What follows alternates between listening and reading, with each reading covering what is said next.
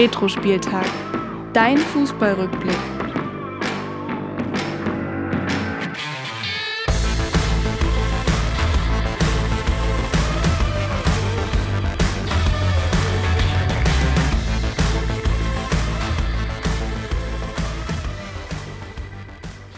Und damit hallo und herzlich willkommen zu Retro-Spieltag, dein Fußballrückblick.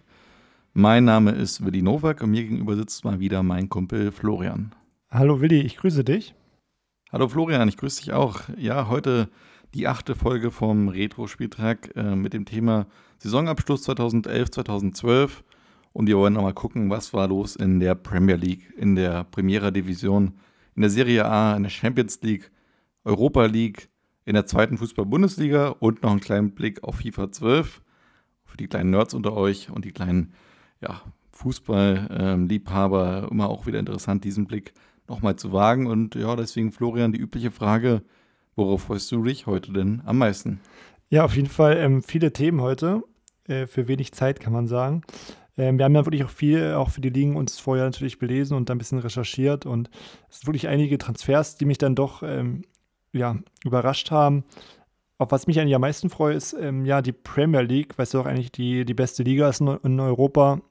Und gerade in dieser Saison, die wir jetzt besprechen, auch der Meisterkampf einfach mega spannend war. Das, was du halt in der Bundesliga seit 10 Jahren quasi nicht hast, hattest du halt England dort im extremsten Sinne. Also es war quasi das Pendant zum Meisterkampf damals zwischen Bayern und Schalke, wo Schalke quasi Meister der Herzen wurde. Sowas Ähnliches erleben wir in der Premier League. Darauf gehen wir auf jeden Fall ins Detail.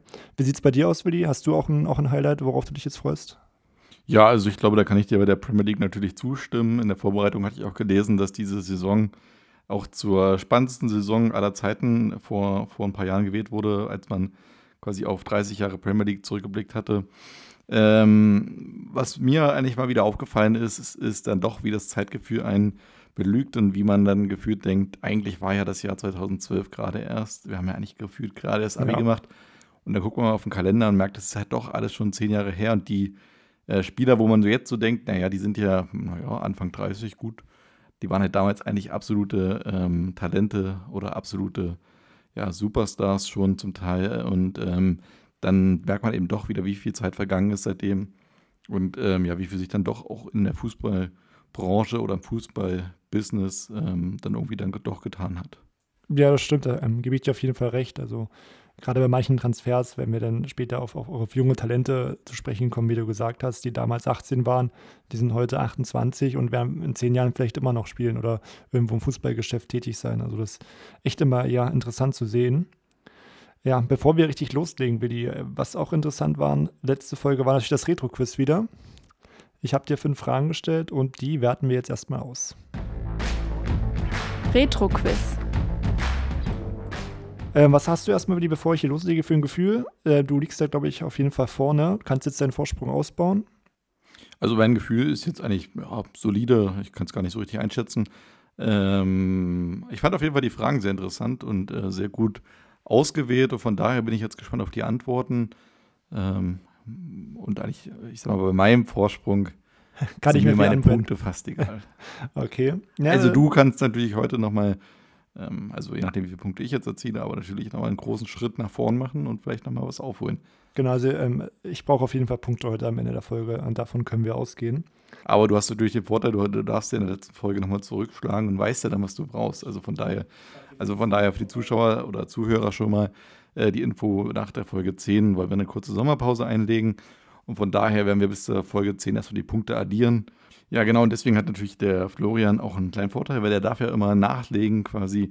Ist das der Vorteil, er weiß dann am Ende, was er wirklich benötigt an Punkten. Und vielleicht ist es ja dann auch irgendwie, so ein bisschen das Glück des Tüchtigen, dass du dann auch, warum auch immer, die richtigen Antworten weißt. Aber vielleicht ist es auch ein Nachteil, weil wenn ich weiß, okay, ich brauche 4 Punkte und dann habe ich natürlich Druck. Ist ja wie im Elfmeterschießen. Ich glaube, da willst du auch lieber als Erster schießen. Oder du bist uneinholbar und du kannst dann eh nicht mehr mich einholen. Von daher, auch das ist eine Möglichkeit. Ja. Wir werden es sehen. Schauen uns erstmal auf die Fragen von der letzten Folge. Genau, also Frage Numero uno.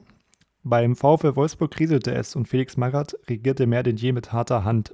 Er verdonnerte während der Saison sogar 2 Spieler zu einer 10.000 € Geldstrafe wegen Lauffaulheit. Wer waren diese 2 Spieler? Antwort A, das war auch deine Antwort, Srdjan Lakic und Alexander Matlung, B, Hasan Salihamidzic und Makoto Hasebe oder C, Patrick Helmes und Mario Mandzukic. Und tatsächlich waren es hier richtig, Helmes und Mandzukic mussten da 10.000 Euro löhnen. Denke ich mal, so im Strafenkatalog von einigen Kreisligamannschaften ist es wahrscheinlich nicht hinterlegt, diese Geldstrafe. Das ist schon eine sehr stattliche Summe. Für Profis wahrscheinlich immer noch Peanuts, aber ich glaube, das tut schon weh. Ich glaube, das ist jetzt nicht so, dass man das einfach mal so runterschluckt. Ja, ich glaube, es geht doch irgendwie unnötig. Ja, unnötig, und es geht, glaube ich, auch ums Prinzip so, wenn du weißt, okay, ich bezahle jetzt 10.000 Euro und die anderen Spieler machen nicht bestimmt mal in einer Kabine, gibt es bestimmt mal einen blöden Spruch so. Also, naja, wie dem auch sei, aber leider wird die falsch beantwortet. Mal sehen, wie es bei der zweiten Frage für dich lief. Die Bundesliga boomt. Mehr TV-Gelder, mehr Stars, aber auch mehr Zuschauer in den Stadien. Die Gesamtzahl der Stadionbesucher war mit 13.805.000 höher als je zuvor. Die Allianz Arena waren 17 von 17 Spielen ausverkauft. Welche beiden Mannschaften spielten ihre Heimspiele nur zweimal vor ausverkaufter Kulisse? A. Kaiserslautern und Hamburg, B. Hoffenheim und Stuttgart oder C. Hertha und Nürnberg. Du hast dich entschieden für Hertha und Nürnberg. Und da würde ich erstmal wissen wollen, wie bist du darauf gekommen? Also das kann man ja auch schwer wissen, das war wahrscheinlich einfach eine Vermutung. Naja, ich meine, man weiß ja bei Hertha, dass die Schwierigkeiten haben, das Stadion vollzukriegen. Das ist ja ein Thema, das jetzt nicht erst dieses Jahr ein Problem war, weil Corona war, sondern quasi ja schon länger das Thema Nummer 1 ist da, auch unter den Fans. Von daher weiß man auch eigentlich, dass meistens das Bayern-Spiel auf jeden Fall ausverkauft ist. Auch das nicht mehr unbedingt immer. In den letzten Jahren gab es auch daran sogar noch Resttickets an der Tageskasse.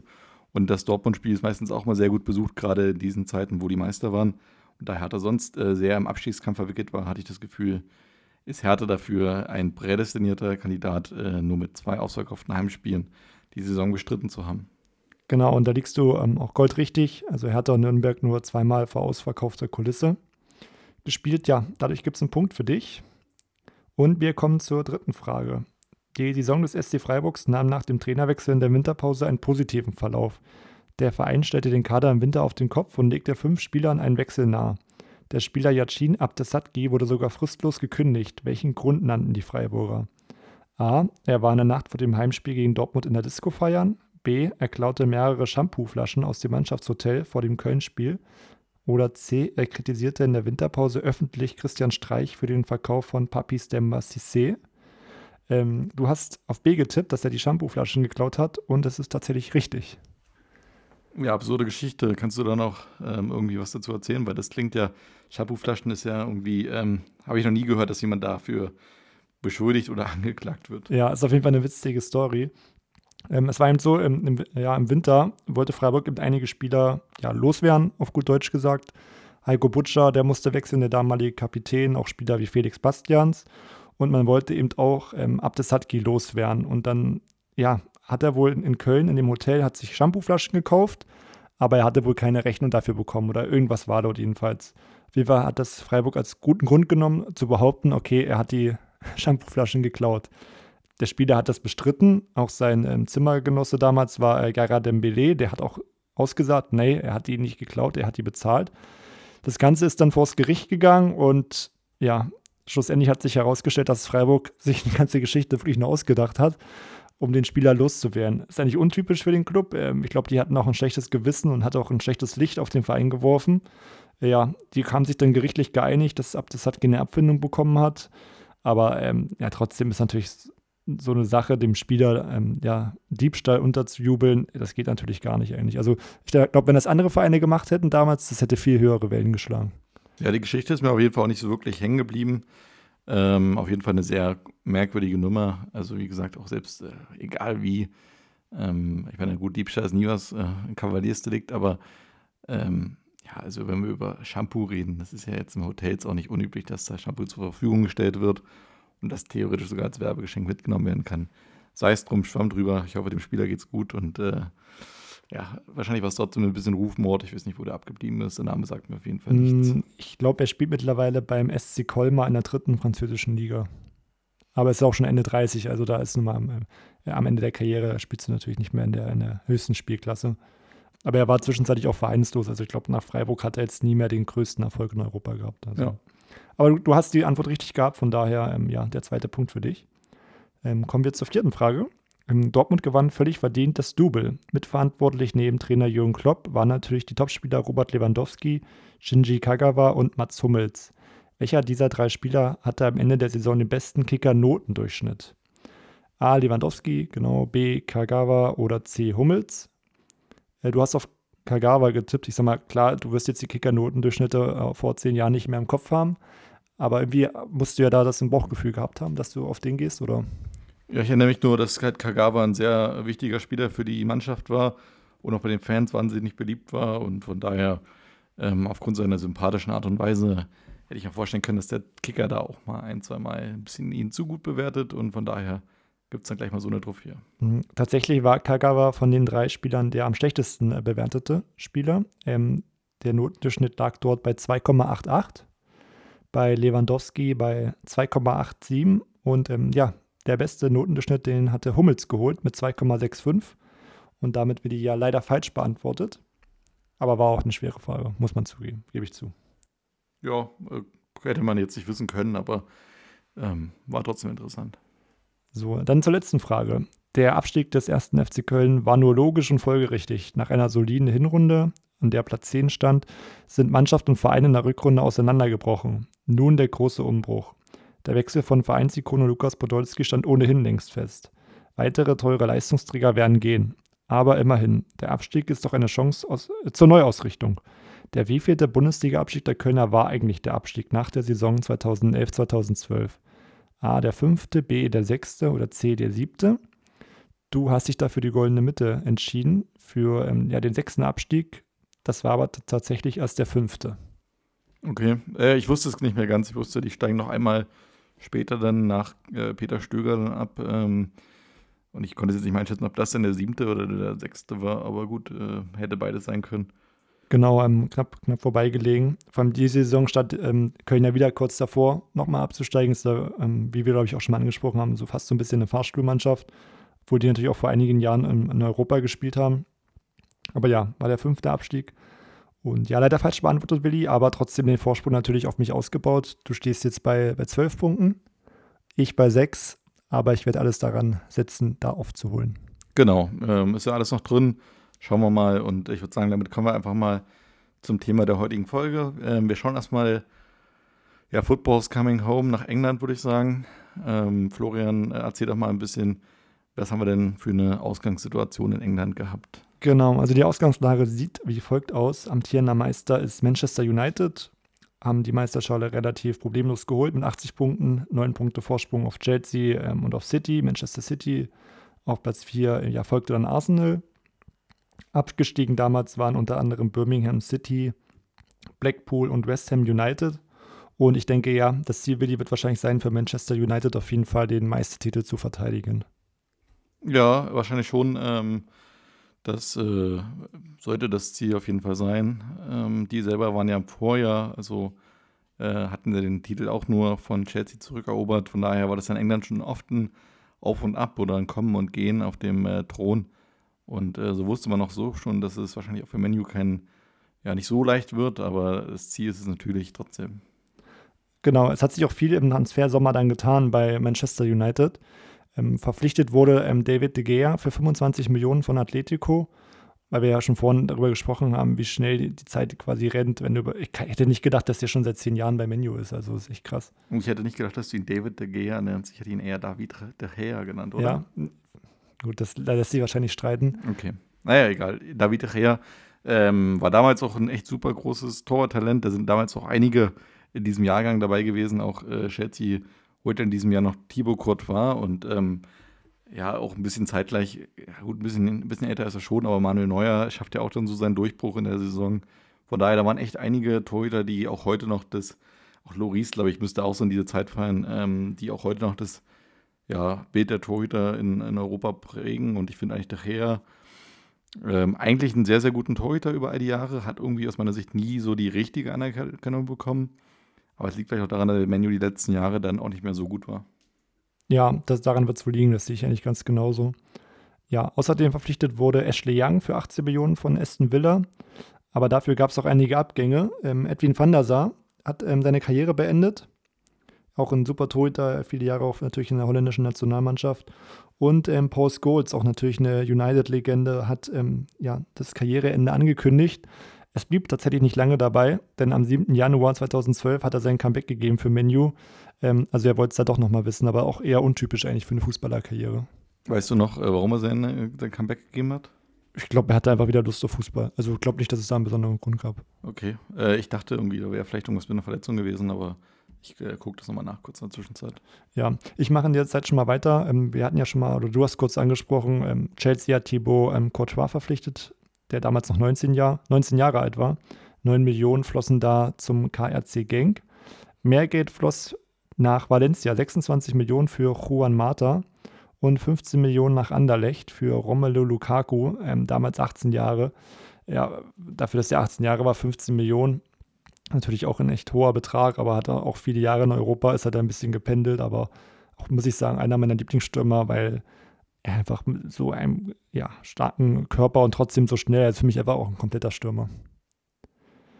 Genau, aber Chelsea hat auch einige Abgänge zu verzeichnen. Juri Djurkov, der Russe, ist in seine Heimat gewechselt für 15 Millionen zu Anschi Machatschkala und Nemanja Matic für 5 Millionen zu Benfica.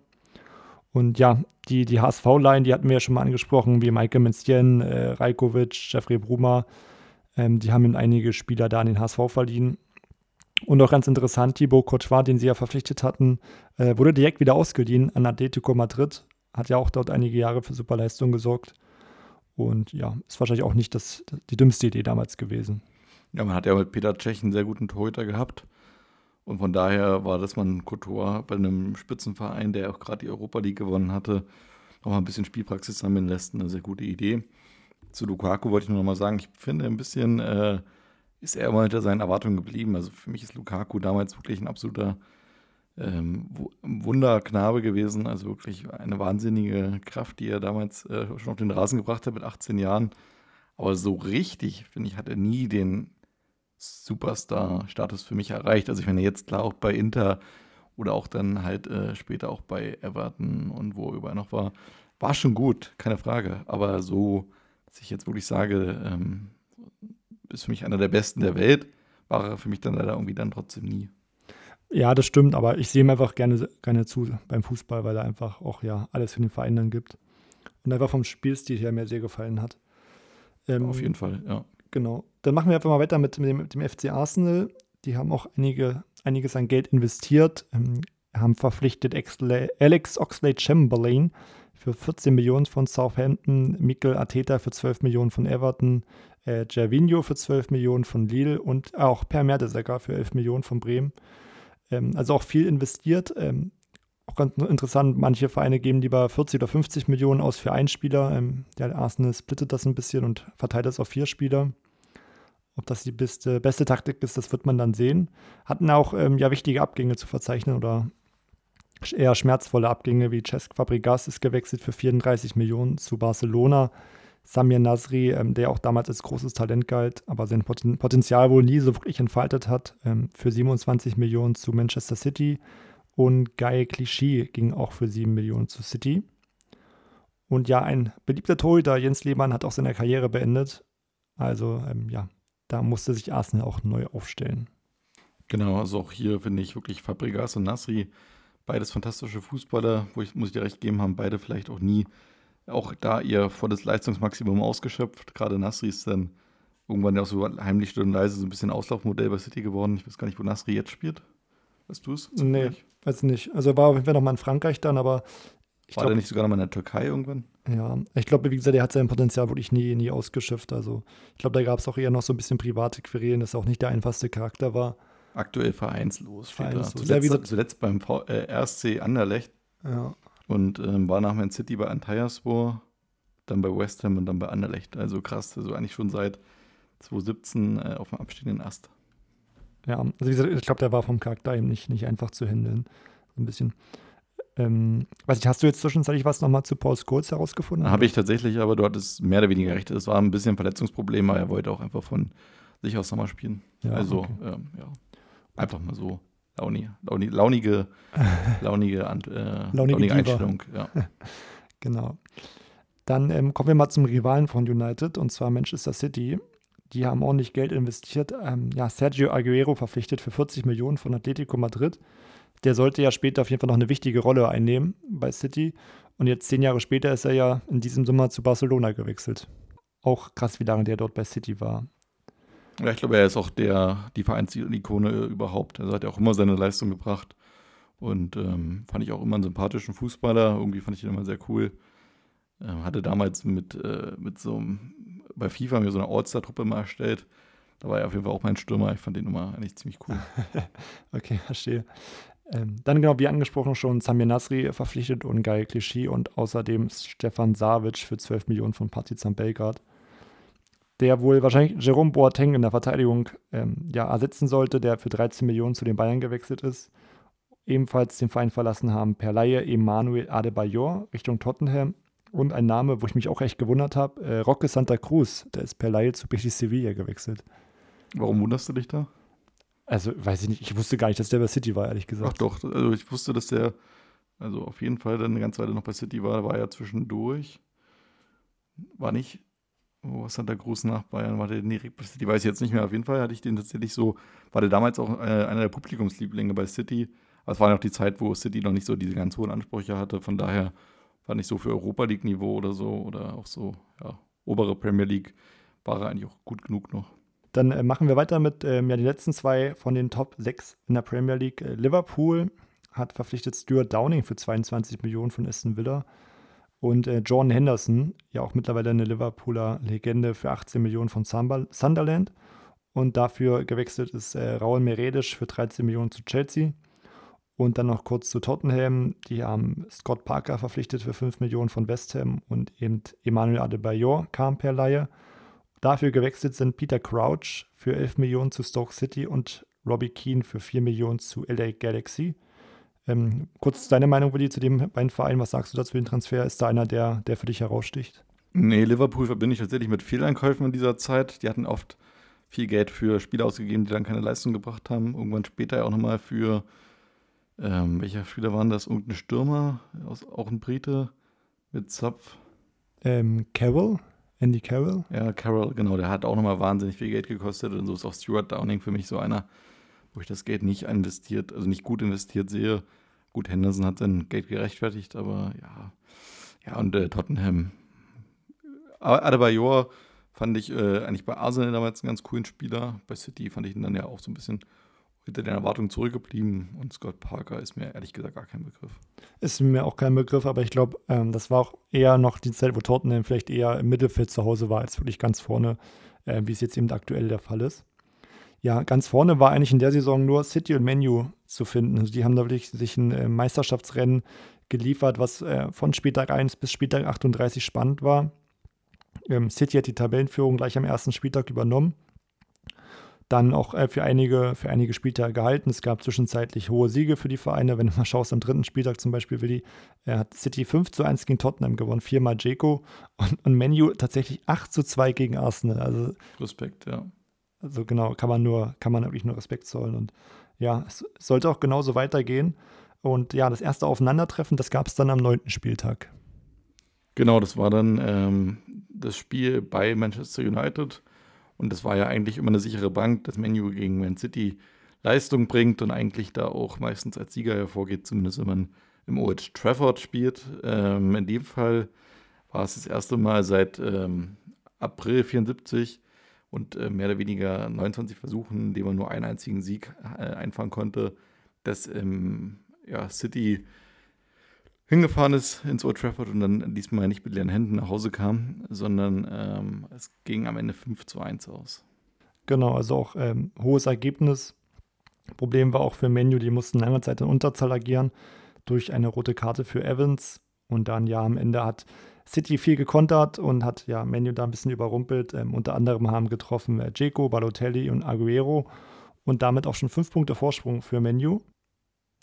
Ja, und nach dem Spiel hat dann der Trainer von United, das war Sir Alex Ferguson, gesagt, das ist das schlechteste Resultat in meiner Karriere. Wenn man jetzt mal überlegt, wie lange der Trainer war, dann hat das Zitat schon ganz schöne Aussagekraft. Ja, ich glaube, Man U hat sich dann sehr geärgert und wollte natürlich rankommen. Und ja, das Problem war, City hat auch lange nicht verloren bis zum 15. Spieltag. Genau, da musste man das erste Mal gegen Chelsea dann federn lassen. In London gab es dann eine 2:1-Niederlage für City. Man U konnte gegen Wolverhampton sich durchsetzen, sodass es alles wieder ein bisschen zusammenrückte.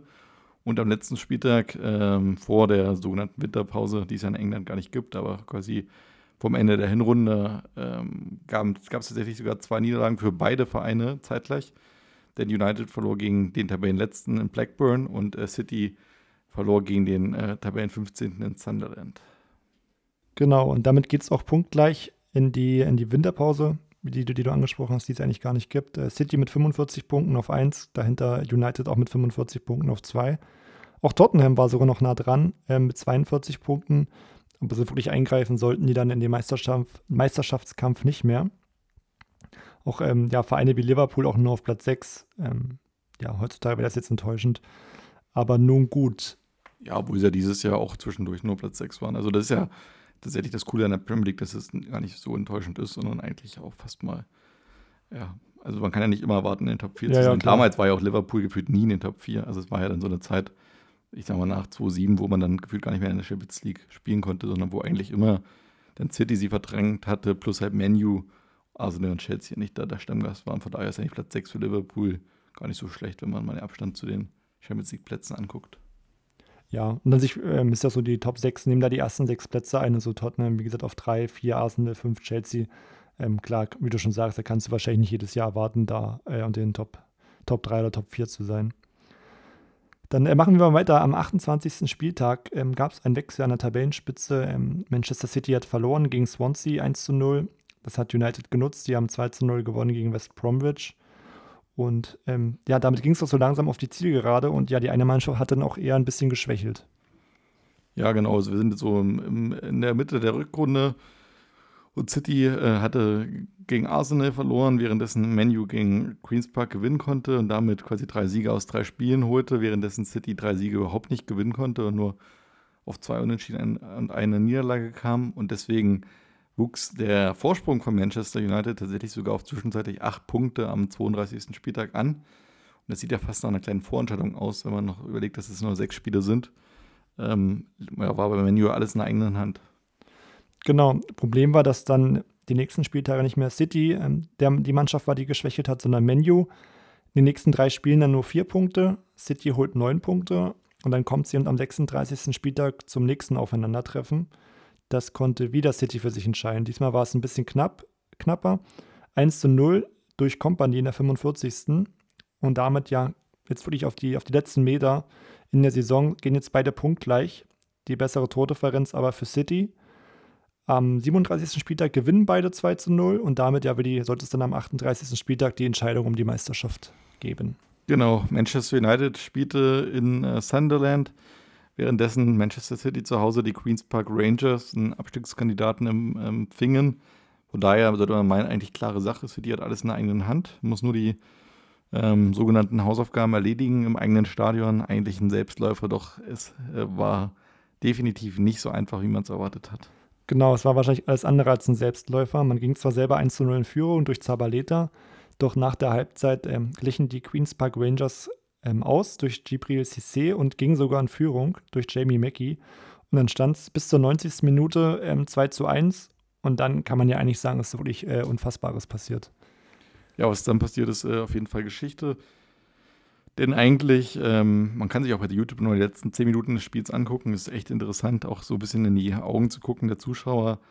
Beginnt dann die Nachspielzeit und City benötigt 2 Tore, sodass man eigentlich das Gefühl hat, selbst wenn es halt nur Queen's Park Rangers ist, das wird wohl nichts mehr werden. Und im Parallelspiel dann in Manchester, in Sunderland bei Man U ist dann auch schon Schluss, sodass eigentlich nur noch City oder das über die Zeit irgendwie bringen muss und dann dem Stadtrivalen zum Meistertitel gratulieren kann oder gratulieren muss, so wirkt es zumindest. Doch Edin Dzeko köpft dann in der 92. Minute nach einer Ecke zum 2:2 und dann ist es eigentlich so, dass es also eigentlich schon sowieso wie die letzten 10 Minuten geht es eigentlich nur noch auf ein Tor. Und da merkt man einfach, dass dieses ganze Stadion, eigentlich jeder Spieler, jeder Funktionär, jeder Fan den Ball über die Linie drücken will zum lang ersehnten Meistertitel.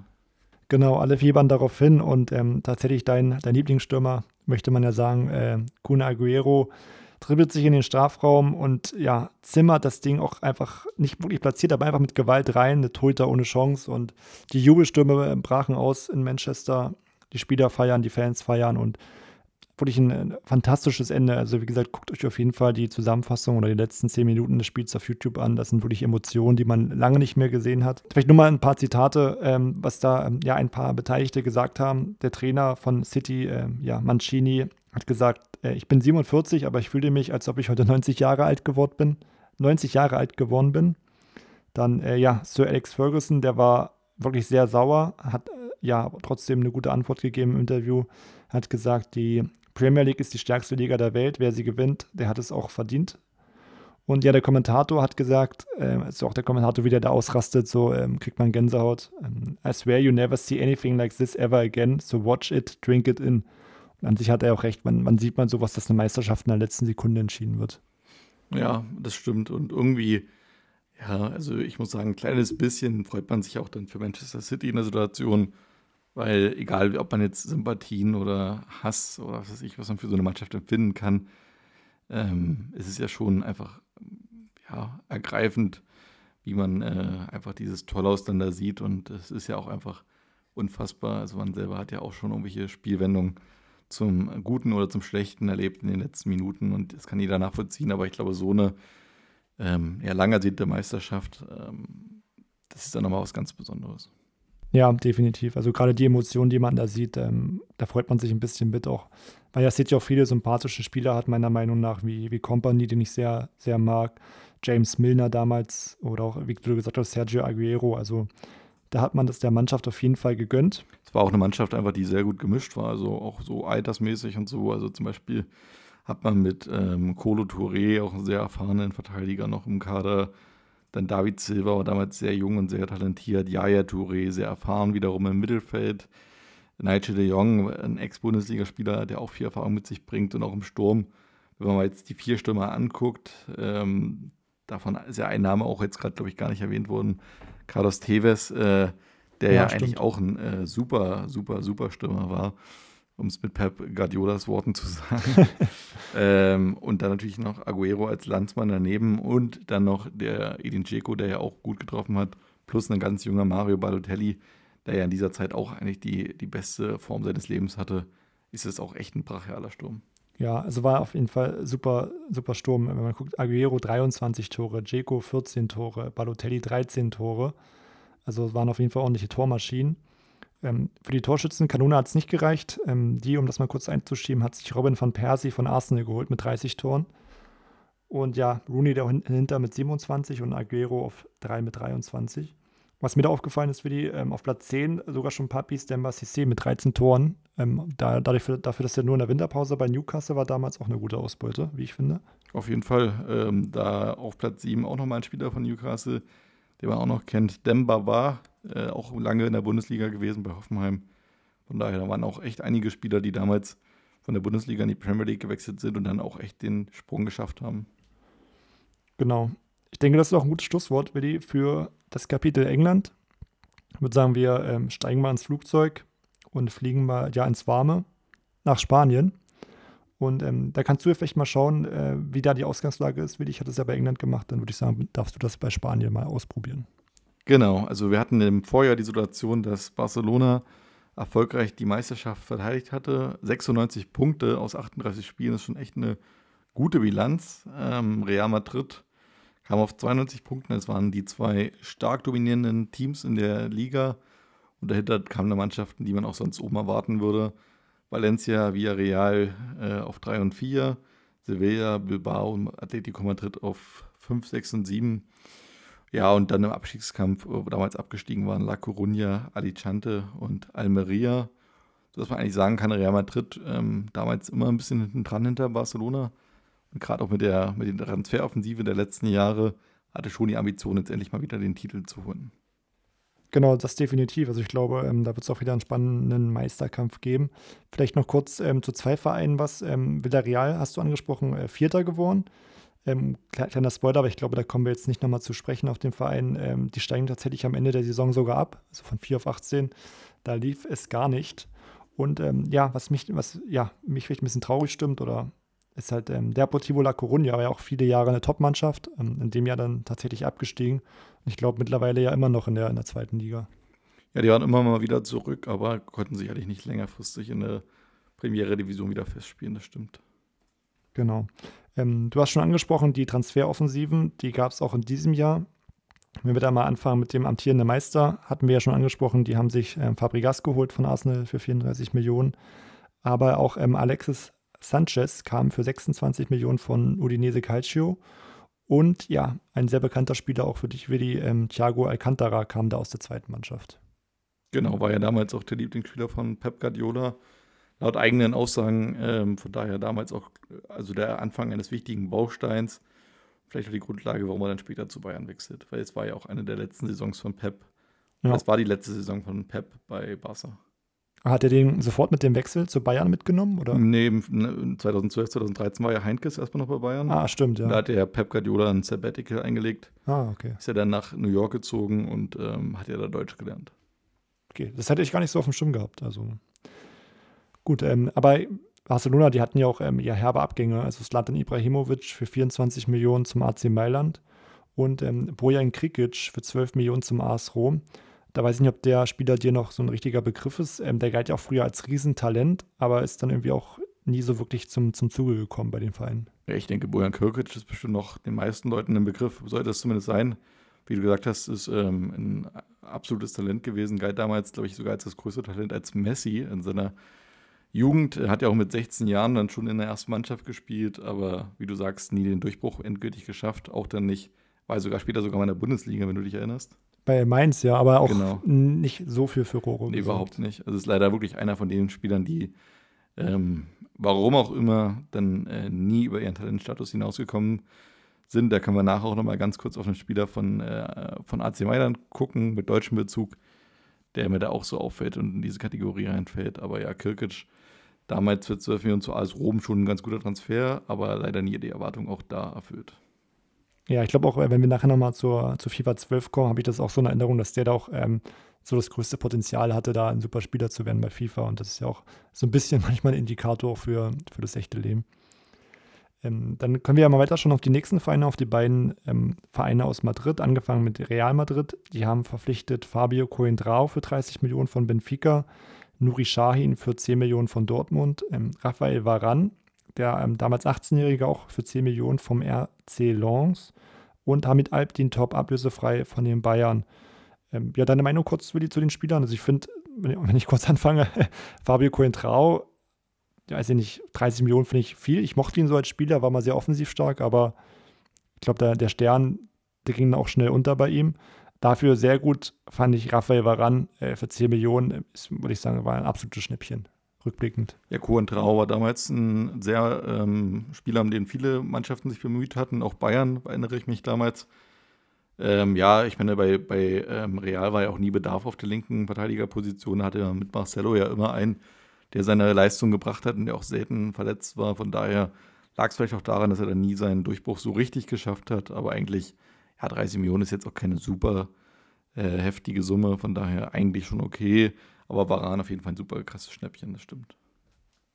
Genau. Man muss doch dazu sagen, Real hatte jetzt nicht so die Herrenabgänge. Da gab es jetzt Ezequiel Garay, der argentinische Nationalspieler. Ich glaube, das war sogar der Kramer damals im WM-Finale ausgenockt hat, oder? Das könnte sein. Hm? Ja, also vielleicht ist dem einen oder anderen das noch ein Begriff. Oder der Spieler vielmehr. Ist gewechselt für 5,5 Millionen zu Benfica Lissabon. Und ja, auch eine Torwartlegende hat dann seine Karriere beendet. Jerzy Dudek, der Pole.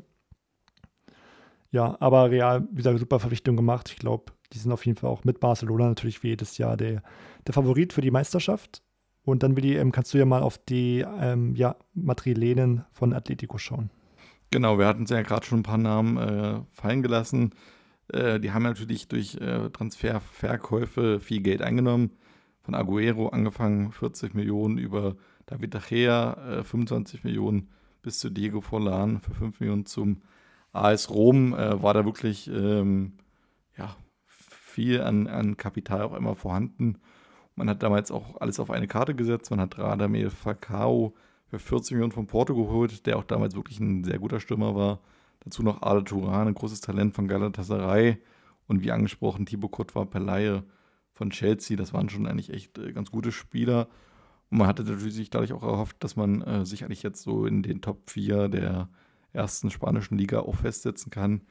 Hat ja schon ein paar Erfolge gehabt. Man war Europa-League-Sieger 2009, 2010. Von daher war man jetzt echt nicht mehr quasi unten, sondern war schon oben mit dabei, aber halt nicht die Konstanz gehabt.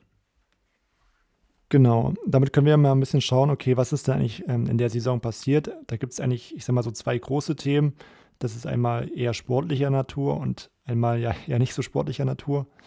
Wir können ja erstmal drauf schauen, was so sportlicher Natur passiert ist. Also wenn wir mal gucken, Atletico, was du gerade angesprochen hast, die haben die Saison auf Platz 5 beendet.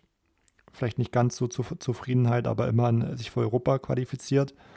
Und Platz 2 für den FC Barcelona, die mit 91 Punkten die Saison abgeschlossen haben. Großer Vorsprung auf Platz 3 auf Valencia mit 61 Punkten. Und noch besser als Barcelona war dann nur Real Madrid, die ja wirklich eine Rekordsaison gespielt haben. Die haben 100 Punkte geholt. Ja, das ist schon echt eine saustarke Leistung. Und was ich auch echt interessant finde, dass eigentlich wirklich so von Malaga von Platz 4 bis zu Espanyol Barcelona auf Platz 14 ja alles innerhalb von 12 Punkten immerhin ist. Also es ist sehr eng gewesen, gerade so der Kampf um die Europa-League-Plätze hinter Atletico, um Levante, Osasuna, Mallorca und Sevilla, die ja auch nur auf Platz 9 gelandet sind, also auch enttäuschend. Ja, war schon echt eine sehr spannende und sehr knappe Saison. Malaga hat in dem Jahr ja auch ordentlich Kapital in den Markt gebracht, dass man ja auch da dachte, die wollen sich jetzt so in den Top 4 festsetzen. Dann auch Valencia war ja damals immer so auf dem Sprung, in den Bankrott, würde ich fast sagen. Immer ein bisschen über den Verhältnissen gelebt. Von daher war das für Atletico trotzdem eigentlich keine schlechte Saison. Ja, aber die beeindruckendste Saison hat eigentlich wirklich Real Madrid gespielt, die man auch wirklich als verdienten Meister in dem Jahr bezeichnen muss oder bezeichnen kann. 100 Punkte im wahrsten Sinne des Wortes und 121 Tore sprechen ja für sich. Das ist schon echt Wahnsinn. 4 Jahre musste man mal wieder auf einen Titel warten. Das ist natürlich für so einen Verein auch eine ganz schön lange Zeit, zumindest gefühlt. José Mourinho war ja 2010 als Trainer gekommen, konnte aber eigentlich nicht so richtig mit Titeln glänzen, auch wenn er sich selber ja gern als The Special One bezeichnet hatte. Und er wurde dann ein paar Jahre später nochmal dazu befragt und er hatte dann auch mal quasi verlauten lassen, die Leute vergessen manchmal, dass die Champions League etwas Weltweites ist, aber wir haben die Meisterschaft mit einem Rekord von 100 Punkten gewonnen und einen Torrekord aufgestellt und damit will er wirklich nochmal unterstreichen eigentlich, dass gerade in so einer Liga diese Rekorde ja doch nicht selbstverständlich sind. Ja, also ich glaube gerade in der Primera Division ist es ja auch nicht einfach gegen Barcelona den Titel zu holen. Ist ja auch so ein bisschen immer das gewesen, auch mit Bayern und Pep Guardiola, der ja auch viele Meisterschaften geholt hat, aber nie die Champions League geholt hat. Aber es ist eben nicht einfach, in ganz Europa da die besten Mannschaften zu schlagen. Von daher kann ich da die Aussage von Mourinho verstehen. Aber wenn du auch guckst, wie die Mannschaft, das war ja noch super, super Spieler. Also Iker Garcia ist im Tor, Sergio Ramos, dann Mesut Özil in Topform, Angel Di Maria und vorne auch im Sturm einfach 3 Granaten mit Karim Benzema, Gonzalo Higuain, natürlich dann Cristiano Ronaldo. Also da war es ja klar, dass da auch viele Tore fallen dann. Ja, noch im Mittelfeld. Ansonsten mit Xabi Alonso ja wirklich einen sehr erfahrenen Mittelfeldspieler noch gehabt, Sami Khedira und Kaká. Gerade Kaká, finde ich, ist auch ein Spieler, den man irgendwie im Nachhinein, gerade weil er auch so ein bisschen im Schatten von Ronaldo Messi dann war, vergisst wirklich, was für ein fantastischer Fußballer er war. Und ansonsten, ich weiß gar nicht, ob du es gerade angesprochen hattest, Marcelo, Pepe, sind für mich ja auch 2 überragende Verteidiger, die man nicht unterschätzen sollte. Von daher ist es wirklich eine tolle Mannschaft gewesen. Die Neuzugänge aus der Bundesliga, nur um es mal vollständig zu machen, Hamid Altintop und Nuri Sahin, kommen auf 5 bzw. 4 Einsätze. Also die haben eigentlich gar keine Rolle gespielt. Ja, dafür ein anderer deutscher Spieler hat viel Spielzeit bekommen bei Real Madrid und zwar Samir Khedira. 28 Spiele gemacht, 2 Tore und hat dabei auch ein wichtiges Tor erzielt im April 2012 zum 2:1 gegen Barcelona, weil Real hatte auch lange nicht mehr gewonnen gegen Barca, seit 2007 nicht mehr.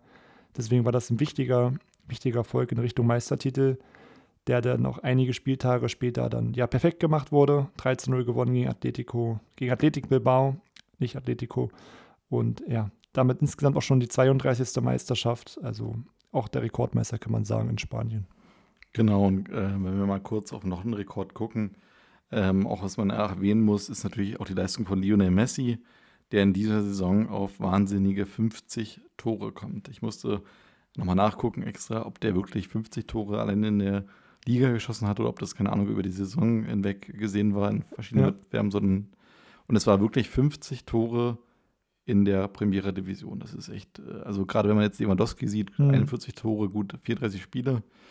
Oder er hat eigentlich weniger gemacht. Es ist auch beeindruckend, aber 50 ist halt nochmal eine andere Hausmarke und auch eine Zahl, glaube ich, die nicht so schnell geknackt wird, selbst wenn Ronaldo in dem Jahr auch auf tolle 46 Tore gekommen ist. Ja, das ist schon echt krass zu sehen. Du schießt 46 Tore, aber hast trotzdem nicht die meisten Tore. Aber es wird Ronaldo geärgert haben, aber ich glaube, Real Madrid war das im Endeffekt egal. Aber ich glaube, damit sieht man nochmal, warum die beiden Jahr für Jahr dann damals Weltfußballer geworden sind. Ja, das definitiv. Weil die wirklich Fußball von einem anderen Stern gespielt haben. Genau. Ja, das Problem war auch in der Primera-Division, um da eben auf den nicht sportlichen Part mal zu kommen. Es gab einen Streik der Profifußballer am Anfang der Saison. Und zwar mehrere Vereine konnten die Gehälter der Spieler nicht zahlen.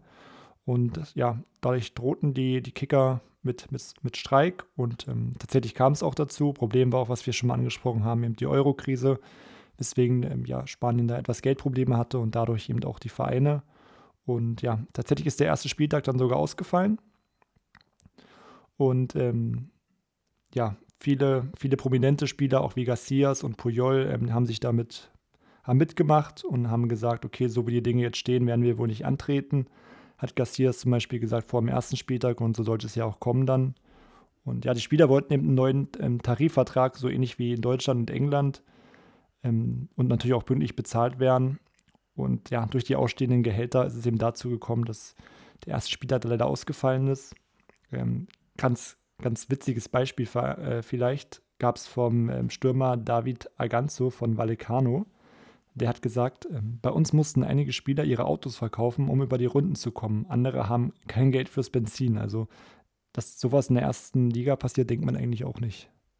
Das stimmt, ja. Und eigentlich auch ziemlich erschreckend. Ich glaube, da hat sich ja grundsätzlich bis heute nicht viel in Spanien getan.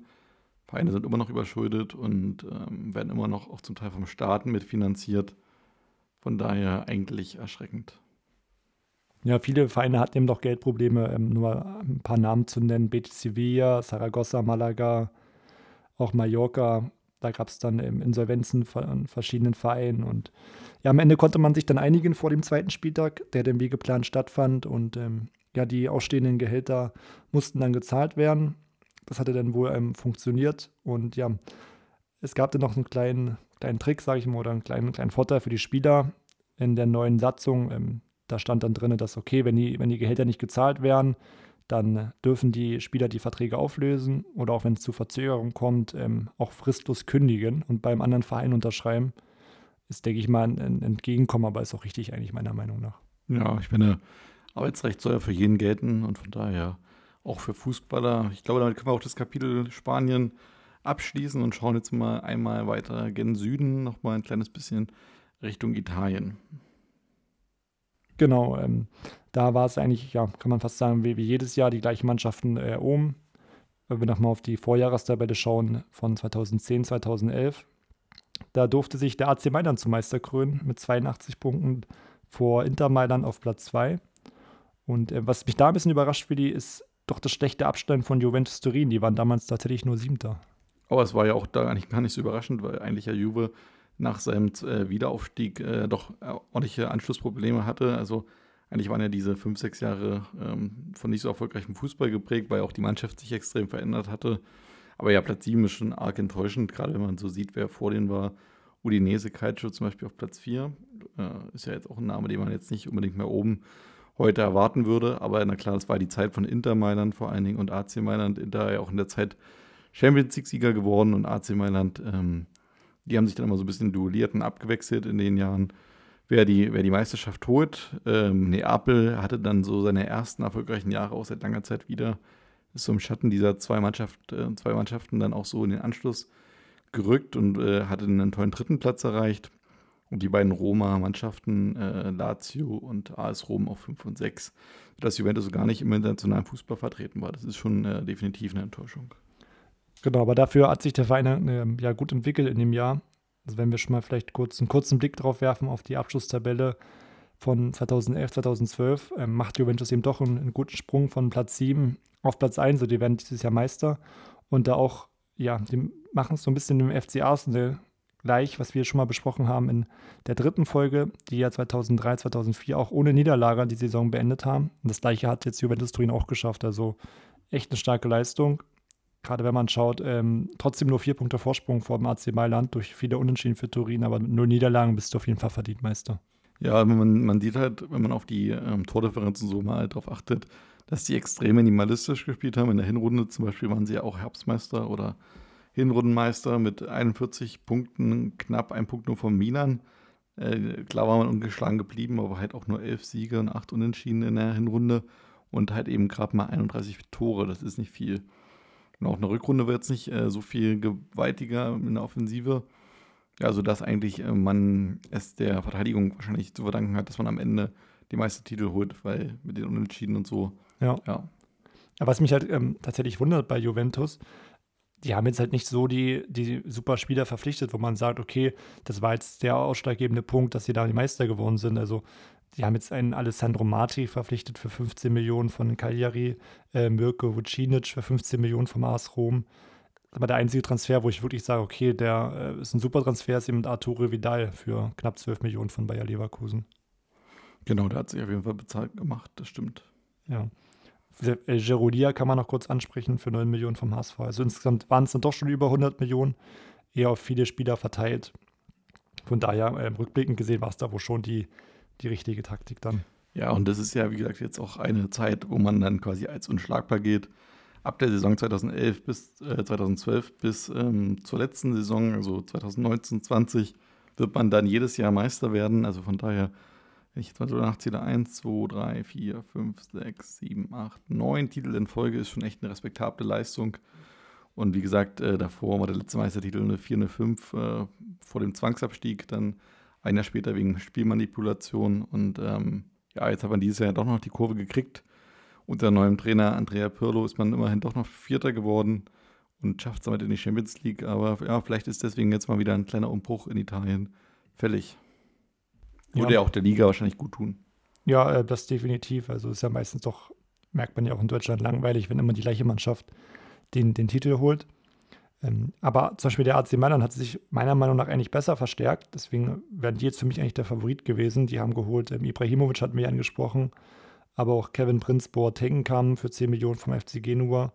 Und ja, einer der besten Techniker wahrscheinlich zu seiner Zeit, El Shaarawy, für 20 Millionen von Genua.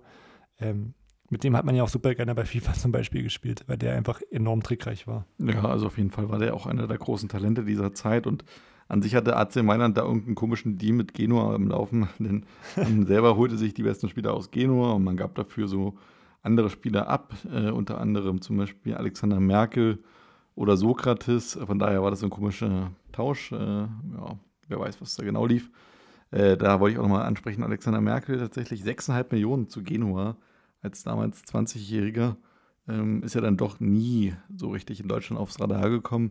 Also klar, damals aufgrund seiner Historie, dass er auch bei Milan ja auch schon seine Spiele in der Serie A bestritten hatte, wusste man von ihm, Name war bekannt, aber dass er dann quasi ja so krachen geht nach seinem Wechsel, ist fast schon ein bisschen traurig um ihn. Ja, was ich ganz interessant finde, ist auch der Wechsel damals vom AC Mailand zu AS Saint-Étienne von Aubameyang für 1,8 Millionen. Ja, auch für damalige Verhältnisse wahrscheinlich ein Schnäppchen. Ja, das war halt Milans Problem, dass man halt die ganzen jungen Spieler abgegeben hat für zu wenig Geld und dafür alte Spieler oftmals für zu viel gekauft hat. Und deswegen ging es ja dann los in dem Jahr, dass man so auf dem absteigenden Ast war. Und das sollte sich ja dann auch für die nächsten fast schon 10 Jahre dann eigentlich bis heute beibehalten. Genau. Ich würde einfach mal vielleicht noch ein paar andere Transfers mal im Schnelldurchlauf durchgeben, die ich interessant finde oder auch von Spielern, die ich auch sehr mag. Zum Beispiel Edinson Cavani ist ein Spieler, den ich sehr gerne habe. Für 12 Millionen ist jetzt zum SSC Neapel gewechselt von Palermo. Und auch Neapel verpflichtet Gökhan Inler für 18 Millionen. Das finde ich auch viel von Udinese. ja, auf jeden Fall. Also Neapel damals auch mit einer kleinen Transferoffensive. Vargas kam noch für 13,5 Millionen aus Chile oder halt Pandev, Perlei aus Inter. Also da hatte man dann auch schon große Ambitionen. Ansonsten, was mir noch aufgefallen ist, auch ein Spieler, der ja damals für Aufregung gesorgt hat, in Anführungsstrichen, Miroslav Klose, als er dann wegging von Bayern, ablösefrei nach dem Höhepunkt seiner Karriere quasi nochmal so die letzten Meter, hat er ja für Lazio auch eine wichtige Rolle gespielt und ich glaube, der Wechsel hat ihm auch extrem gut getan. Ich glaube auch, dass er diesen Tapetenwechsel mal gebraucht hat in seiner Karriere, ein anderes Land und ein anderes Team, und der war ja dann später auch sehr beliebt bei Lazio, also hat er auf jeden Fall alles richtig gemacht. Sonst vielleicht noch ein, zwei kurze Worte zu den anderen Topvereinen. Inter Mailand, die haben Diego Forlan verpflichtet für 5 Millionen. Der sollte da Samuel Eto'o ersetzen, der tatsächlich für 27 Millionen damals nach Russland gewechselt ist. Wahrscheinlich auch ein Wechsel, den man so im Nachhinein kaum nachvollziehen kann, zu Anci Machatschkala. Das war, glaube ich, die Zeit, wo die wirklich so eine... Wir hatten es ja vorhin schon bei Schirkow angesprochen, ja, von Chelsea. Es war eine kurze, aber kraftvolle Transferoffensive. Aber ich glaube, Anci hat ja, glaube ich, dann selber nur 2-3 Jahre existiert und hat er dann irgendwie sich der Investor zurückgezogen. Ich glaube, die sind jetzt auch schnell wieder bergab. Ich glaube, die sind jetzt in der zweiten oder dritten russischen Liga. Also ja, also Eto'o, glaube ich, war zuletzt auf jeden Fall in der Türkei, erinnere ich mich noch bei, glaube ich, Antalyaspor. Ja. Aber Eto'o leider auch nach seiner Zeit bei Inter ja nie wieder dann in irgendeine Form gekommen. Ja, obwohl ich jetzt Eto'o, muss ich sagen, am meisten natürlich mit der Zeit in Barcelona verbinde. Da war er wirklich einer der Top-Stürmer. Ja, hat aber damals beim Champions-League-Sieg von Inter gegen Bayern und in der ganzen Saison auch wichtige Rolle gehabt. Also der war jetzt bei Inter auch ein sehr wichtiger Stürmer. Genau. Dann noch kurz ein Wort zum AS Rom. Die haben viel Geld ausgegeben, über 90 Millionen für Erik Lamela, unter anderem Bojan Krikic, Miralem Pjanic und Daniel Osvaldo. Sie haben da auch ordentlich aufgerüstet und wollten da, ja, in die Spitzengruppe kommen oder vielleicht sogar um die Meisterschaft mitspielen. Und damit können wir nochmal kurz schauen, um auf den Meisterkampf vielleicht an sich gab. Hattest du nur ganz kurz, Flori, ja, Pastore erwähnt, weil der teuerste Abgang. Echt? Habe ich noch nicht erwähnt, nee. Aber stimmt, der ist gewechselt zu PSG damals. Genau, richtig? Zu PSG. Und das finde ich auch eigentlich mal bezeichnend, wenn man überlegt, Cavani und Pastore, fast beide gleich alt, beide aus Südamerika, irgendwie ähnliche Veranlagung. Ich meine, Cavani ein kleines bisschen älter, also 24, Pastore 22. Jan aus Cavani wird wirklich einer der besten Stürmer der Welt werden. Und ein Pastore, der quasi für den dreifachen Betrag zu PSG wechselt, ist für mich eigentlich einer, den man ja fast schon vergessen hatte. Ja, das stimmt auf jeden Fall. Aber ich glaube, auch der US Palermo, die sind, glaube ich, so ein bisschen auch die Talentschmiede dort in Italien. Also die haben, glaube ich, in der Zukunft noch viele junge Spieler, die dann den Verein verlassen. Und wie du schon angesprochen hast, Pastore und Cavani, da nur 2 von denen. Sonst noch wichtige Transfers, wo die du gerne ansprechen möchtest? Oder sich? Nö, das war der letzte. Genau, gut, dass du nochmal gesagt hast, mit Pastore hatte ich jetzt so gar nicht mehr im Kopf, aber 42 Millionen natürlich sehr viel Geld. Dann lass uns mal vielleicht schauen, was denn in der Saison so ein bisschen die Liga geprägt hat. Wenn wir da auch nochmal zuerst auf Sportliche schauen, gab es eben einen Kampf um den Titel zwischen Juventus und AC Mailand. Und es wurde erst am vorletzten Spieltag entschieden. Juventus ist dann Meister geworden. Und es war wirklich sensationell damals. Wir haben es ja schon angesprochen, vorher 7. gewesen. Ein Hauptgrund dafür war der Trainer Antonio Conte, der auch heute noch, oder auch in den letzten Jahren viele Trainerjobs hatte. Also ein sehr, sehr beliebter Trainer ist in Europa. Hat einfach Juventus hervorragend eingestellt. Auch die Transfers sind super eingeschlagen, wie Arturo Vidal oder auch der Schweizer Stefan Lichtsteiner. Und auch, Andrea Pirlo hat einfach in Galaform gespielt. Und wenn man auch schaut, den Kader von Juventus sind da einfach Superspieler wie Buffon, Andrea Basagli, Chiellini. Also das Who is Who des italienischen Fußballs. Ja, auch bei Pirlo muss man dran denken. Der kam ja auch ablösefrei aus Altersgründen, hat ihn der AC Mailand dann gehen lassen. Ich glaube, das war auch einer der Transfers, wo man sich bei Mailand ein paar Jahre später an den Kopf fasst und denkt, warum hat man das gemacht? Weil ich meine, Pirlo war wirklich enorm wichtig für diese Mannschaft. Genau, das vielleicht kurz zum sportlichen italienischen Liga. Aber genauso wie in Spanien war die Saison auch geprägt von einem Streik. Da ist aber nicht nur der erste Spieltag ausgefallen, sondern sogar die ersten beiden. Da ging es auch so ein bisschen um neue Spielerlizenzverträge, die dort verhandelt wurden und die gültig sein sollten. Und die Profis waren damit nicht einverstanden. Und das zeigten sie eben auch wie in Spanien in Form eines Streiks.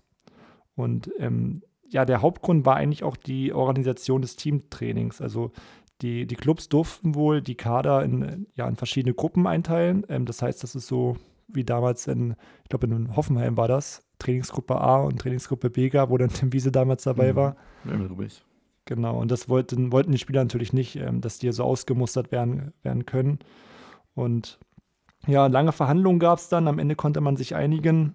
Und ja, der damalige Ligachef Beretta hat gesagt, die heftige Debatte hat sich gelohnt. Die Vereine haben viel von dem erreicht, was sie wollten. Es ist ein sehr innovatives Abkommen. Aber an sich muss ich sagen, ist schon komisch, dass in diesen beiden Dingen dort, dass es dazu zu einem Streik kam, kann ich mir irgendwie in der Bundesliga gar nicht vorstellen. Das stimmt, kann man sich irgendwie gar nicht vorstellen, obwohl es in Deutschland irgendwie besser passen würde. Aber es ist tatsächlich ja gar nicht so ungewöhnlich im Profisport. Also die NFL hatte, glaube ich, auch schon mal einen, ich glaube, heißt es nicht sogar auch Lockdown oder sowas, wo nicht gespielt wurde. Die NBA auch erst vor ein paar Jahren, wo sogar, glaube ich, ein halbes Jahr nicht gespielt wurde. MLB, also es kommt im Profisport öfter vor, als man denkt. Ja. Aber halt in Deutschland kennt man das gar nicht, das stimmt. Ja. Müsste sich Verdi mal drum kümmern, vielleicht in Deutschland. Genau, meine Spielergewerkschaft. Genau. Aber es gab da auch noch einige andere Themen in Italien. Italien ist an sich auch bekannt für Manipulationen. Klar, die bekannteste Manipulation damals wahrscheinlich um die Jahre 2006, 2007. Aber auch 2011 und 2013 gab es wohl bis zu 30 Spiele, die wohl manipuliert worden sind. Es wurden danach im Jahr 2013 viele Verdächtige dann festgenommen. Und ja, tatsächlich wurden auch Juventus Turin, wie gesagt, die Meistertitel 2005 und 2006 aberkannt. Und ja, wie gesagt, 2011, 2012 in der Saison gab es eben auch einige Verdächtige, wohl auch Conte, gegen den wurde ermittelt. Besonders dahingehend, dass er auch für den AC Siena an der Saison davor wohl von einigen Spielabsprachen gewusst hatte.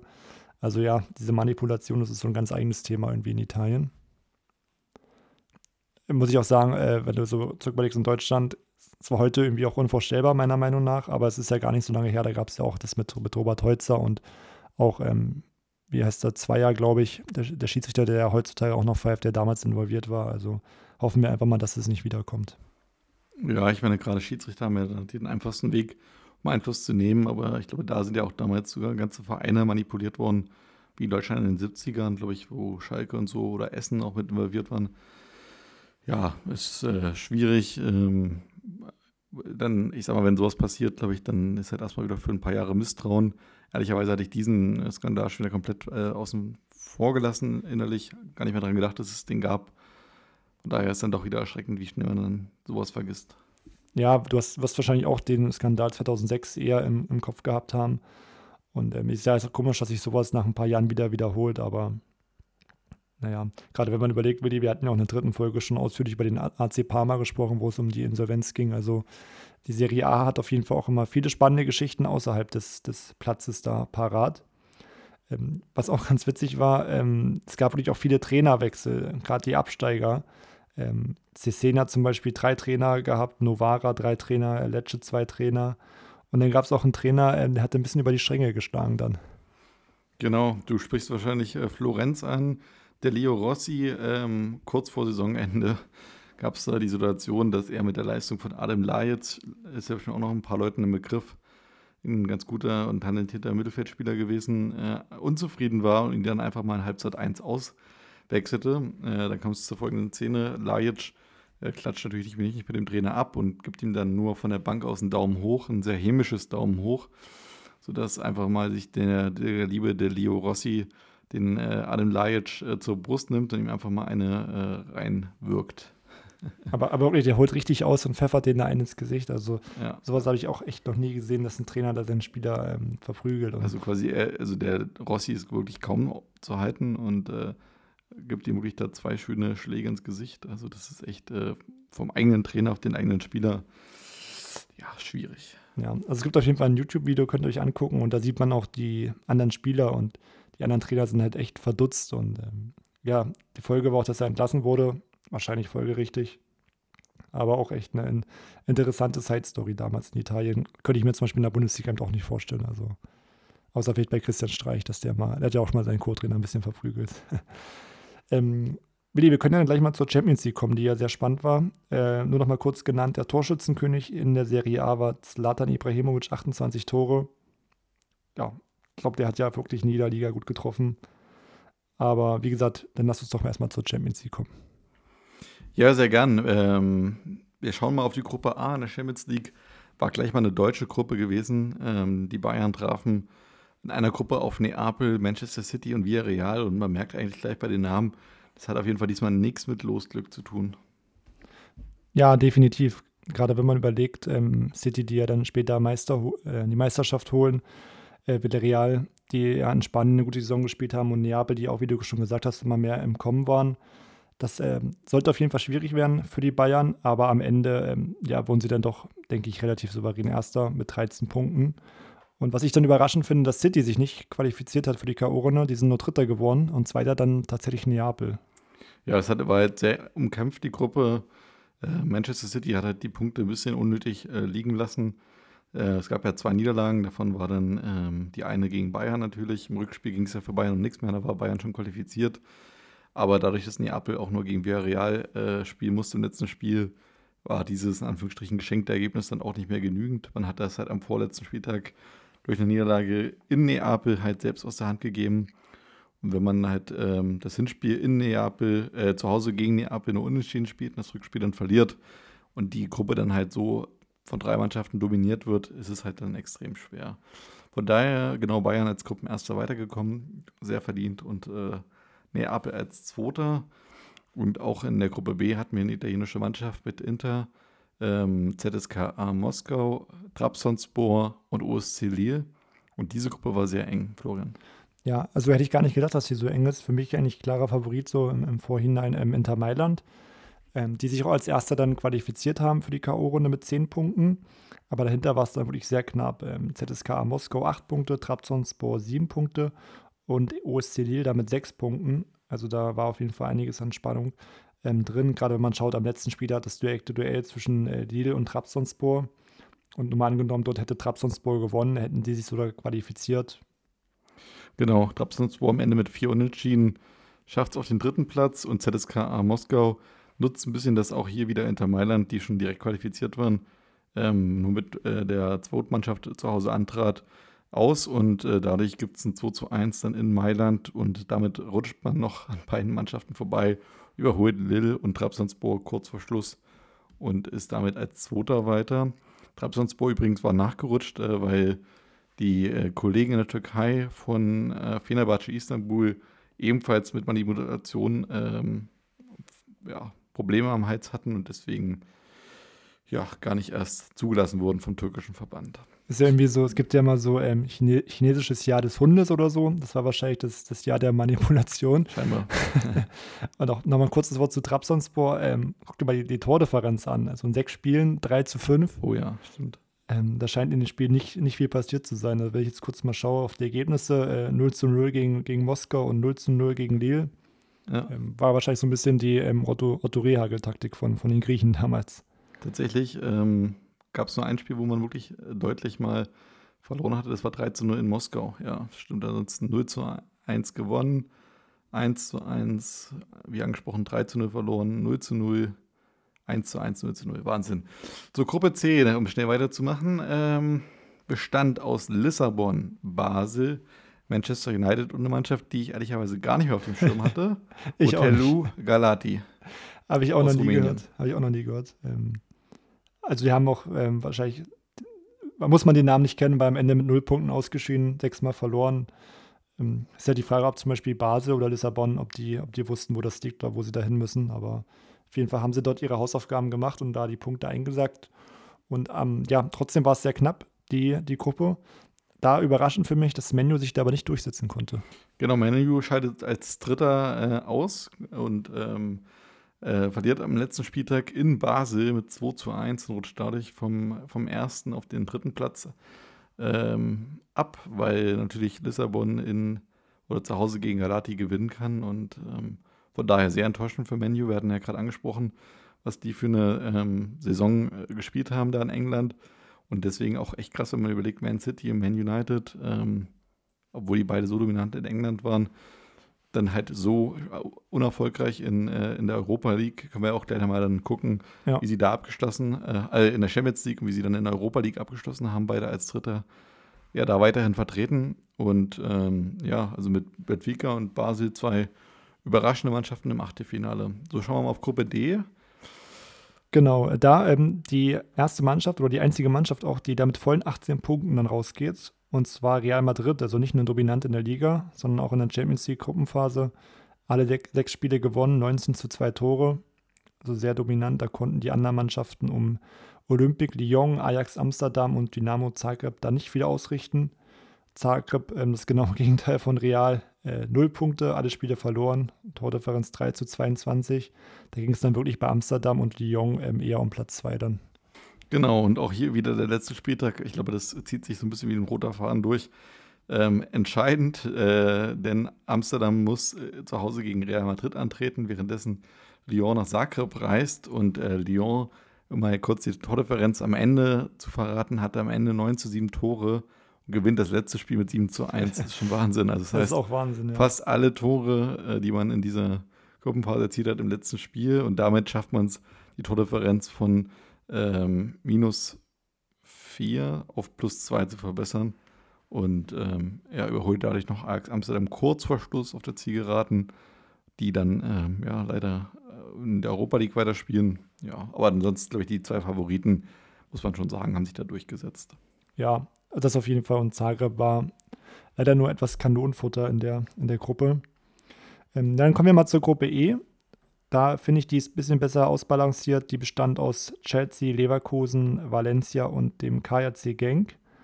Und ja, da war es dann auch relativ lange spannend. Am Ende durchgesetzt haben sich dann der FC Chelsea auf Platz 1 mit 11 Punkten, dahinter Leverkusen auf Platz 2 mit 10 Punkten und Valencia geht in die Europa League mit 8 Punkten und Genk, ja, wenigstens nicht sang- und klanglos wie Zagreb zum Beispiel untergegangen, sondern immerhin 3 Punkte geholt, 3-mal unentschieden. Aber da muss ich sagen, würde ich auch wirklich eine starke Leistung von Leverkusen, finde ich jetzt meiner Meinung nach, dass man sich da gegen Valencia dann durchsetzt, weil die ja doch damals auch ein großer Name war in Europa. Ja, klar, das stimmt. Man hat halt die direkten Duelle 1 gewonnen, 1 verloren. Insgesamt gab es in der gesamten Gruppenphase, der Gruppe E, keinen einzigen Auswärtssieg, ist auch kurios. Aber da hat Leverkusen halt zumindest mal so seine Hausaufgaben gemacht.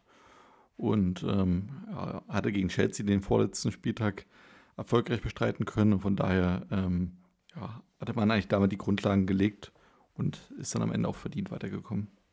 Stimmt, gegen Chelsea da am vorletzten Spieltag 2:1 zu gewinnen, ist dann etwas überraschend war. Aber war aber auch wichtig dann, die 3 Punkte, wie gesagt, 2 Punkte Vorsprung vor Valencia, sollten dann zum Weiterkommen reichen. Für eine andere deutsche Mannschaft lief es nicht so gut. Das hatten wir auch in der letzten Folge. Hast du mich danach gefragt? Oder sogar schon vor 2 Folgen, und zwar Borussia Dortmund, die sind in Gruppe F mit 4 Punkten dann schon ausgeschieden. Auf Platz 3 in Gruppe F Olympiakos Piräus mit 9 Punkten. Weitergekommen waren Olympique Marseille mit 10 Punkten und der FC Arsenal mit 11 Punkten. Auch echt interessant, Piräus für mich eigentlich immer so eine Mannschaft, die in der Champions League meistens Vierter wird, dann mit 9 Punkten sogar noch fast auf Platz 2 gerutscht, also auf jeden Fall eine starke Champions-League-Saison der Griechen. Ja, hätte Dortmund den Franzosen keine Schützenhilfe gegeben, hätte es wahrscheinlich sogar fürs Weiterkommen gereicht. Aber am letzten Spieltag verliert Dortmund zu Hause gegen Marseille 2:3. Und damit ist eigentlich auch klar, dass man dann auch nicht mehr in die Europa League kommt, was man noch hoffen konnte.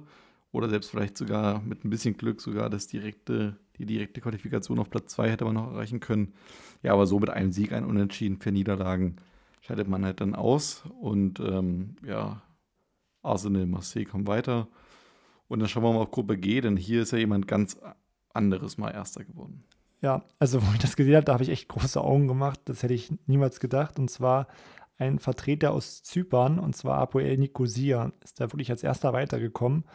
9 Punkte, auch nur 2 Siege geholt, 3 Unentschieden, aber die Gruppe war so umkämpft, dass es dann tatsächlich gereicht hatte. Man ist vor St. Petersburg gelandet, ebenfalls mit 9 Punkten. Und ja, nur in die Europa League kam der FC Porto. Ich glaube, die waren alles andere als zufrieden. Und letzter Platz da, ja, Schachtor Donetsk. Aber Nikosia, ich glaube, seitdem wahrscheinlich auch nie wieder in der K.O.-Phase gewesen. Das war wahrscheinlich ein nationaler Feiertag, kann man sagen. So, in Gruppe H, last but not least, bestand aus Barcelona, AC Mailand, Viktoria Pilsen und Bate Borisov. Insgesamt hier keine Überraschung, Barcelona setzt sich ganz klar in der Gruppenphase durch mit 16 Punkten, 5 Siege, 1 Unentschieden vor Mailand, die mit 9 Punkten auch den klaren zweiten Platz erreichen. Viktoria Pilsen schafft es immerhin auf Platz 3 und Bate Barisau auf Platz 4 dann. So, damit schauen wir aufs Achtelfinale. Da gab es folgende Partien. Der zweite Lyon traf auf den Gruppenersten aus Nicosia. Auch, also hier eine berechtigte Chance für Nicosia, aufs Weiterkommen zu hoffen. Und Florian, das sah ja auch gar nicht schlecht aus. Ja, also klar, berechtigte Chance, da hast du schon recht, aber trotzdem für mich natürlich totaler Underdog. Und ja, man hat das Hinspiel 1-0 verloren. Das Rückspiel dann ging ebenfalls 1-0 aus. Und dann im Elfmeterschießen konnten sich die Leute aus Zypern dann sogar durchsetzen, mit 3-4 dann insgesamt. Und damit ja Lyon rausgekegeln, also schon mal die erste Riesenüberraschung. Eher nicht so überraschend war dann das Weiterkommen von Chelsea. Obwohl sie nach dem Hinspiel 3-1 hinten lagen gegen Neapel, konnten sie das im Rückspiel dann drehen, nach Verlängerung 4-1. Aber ja, es lief nicht so gut für alle englischen Mannschaften. Genau, Chelsea war ja gefühlt auch der letzte große Name, weil Arsenal war ja zu dieser Zeit schon ein bisschen auf dem absteigenden Ast und scheidet dann auch aus, obwohl man fast noch schafft, ein 4-0 Hinspielniederlage in einen Anführungsstrichen Ausgleich zu verwandeln, denn das Rückspiel gewann immerhin noch 3-0 dann. Aber ja, mit einem 4-0 in Mailand, da hast du auch dann nicht mehr viel zu melden. Das auf jeden Fall. Ist immer ganz interessant, wenn man so schaut, wie die Hinspielergebnisse waren und im Rückspiel doch die andere Mannschaft unbedingt weiterkommen wollte. Ich hätte zum Beispiel auch nicht gedacht, dass Basel da das Hinspiel gewinnt gegen Bayern mit 1-0. Vielleicht hatte der eine oder andere Bayern-Fan schon ein bisschen Angst, dass man da ausscheidet. Naja, spielt ein bisschen mit rein, was wir letzte Folge angesprochen hatten, dass man ja dann in der Rückrunde, so am Anfang der Rückrunde, dann schwächelt. Auch dieses Spiel trifft da voll mit rein. Also Mitte Februar gibt es in der Schweiz, in der kalten Schweiz, eine 1-0 Niederlage. Und da gab es ja auch dann eine große Diskussion um Trainer und Co. Und dann aber im Rückspiel macht man alles wieder gut und macht dann auch dann ein bisschen was für die Stimmung. 7-0 ist schon ein echt fettes Ergebnis. Auch, glaube ich, einer der höchsten Siege der Bayern in der Champions League bis heute, wenn nicht vielleicht sogar der höchste. Und damit kommt man dann doch sehr deutlich weiter. Genau, ebenfalls ein hoher Sieg, den gab es für FC Barcelona im Rückspiel gegen Leverkusen. Hinspiel haben sie 3-1 gewonnen, das Rückspiel dann 7-1. Also es war eine eindeutige Sache. Eher nicht so eindeutig war das Hinspiel zwischen ZSKA Moskau und Real Madrid. Es ging nur 1-1 aus, aber im Rückspiel machten die Madrilenen dann kurzen Prozess, gewannen 4-1. Und zogen damit ins Viertelfinale ein. Und dann noch zwei Partien, wo ich denke, die sind eher ausgeglichen, Willi. St. Petersburg gegen Benfica und Marseille gegen Inter Mailand. Genau, also Petersburg gegen Lissabon war ja Petersburg der Zweitplatzierte. Man konnte im Hinspiel zwar in Russland 3-2 gewinnen, doch im Rückspiel dann in Lissabon verliert man mit 0-2 und damit kommt hier der Erstplatzierte weiter. Und Marseille gegen Inter Mailand gibt es im Hinspiel ein 1-0 in Marseille und im Rückspiel dann eine 2-1-Niederlage in Mailand. Und deswegen aufgrund der geschossenen Auswärtstore schafft es dann Marseille tatsächlich sogar, die Überraschung perfekt zu machen und kommt damit als letzter französischer Teilnehmer ins Viertelfinale. Marseille hätte man ja zu dieser Zeit auch nicht mehr unbedingt oben erwartet. Was ich jetzt interessant finde, wir haben eine Auslosung in Lyon. Wenn wir jetzt einfach mal die Namen durchgehen: Nicosia, Marseille, Lissabon, Mailand, Madrid, München, Chelsea und Barcelona, ergibt diese Auslosung und zwar folgendes, dass sich die Favoriten alle aus dem Weg gehen. Das finde ich echt auch kurios. Ja, stimmt. Wenn man jetzt die Duelle mal anguckt, wir haben Nicosia gegen Madrid, Marseille gegen Bayern, Lissabon gegen Chelsea und AC Mailand gegen Barcelona ist als letztgenannte wahrscheinlich das attraktivste. Ansonsten ist es eigentlich relativ klar verteilt, wer hier der Favorit ist. Da hast du recht. Und auch ganz interessant, dass man auch schaut, von 8 Vereinen auch 7 verschiedene Nationen, also zweimal Spanien vertreten. Aber sonst wirklich aus jeder Nation da eine Mannschaft dabei und sogar Zypern als Überraschungsmannschaft. Aber für Nicosia sollte es da nicht weitergehen. Gegen Real Madrid war dann Schluss. Hinspiel eindeutig verloren mit 3-0 und das Rückspiel auch nicht viel besser. Da es ging 2-5 aus. Da hat sich der Favorit durchgesetzt. Genauso wie beim Spiel zwischen Marseille und Bayern München. Auch Bayern dort ja relativ souverän, beide Spiele mit 2-0 gewonnen. Auch der Favorit, der sich durchsetzt, und das sollte ja auch so weitergehen dann. Und zwar mit Lissabon gegen Chelsea hast du angesprochen, genau, Hinspiel 1-0 für Chelsea, das Rückspiel 2-1. Und auch im letzten Spiel, wo du gesagt hast, okay, das könnte das Spannendste sein, kann man auch so sehen nach dem Hinspiel, da ging es 0-0 aus. Aber im Rückspiel, das gewann dann Barcelona 3-1. Und damit stand dann auch die Halbfinalpaarung fest.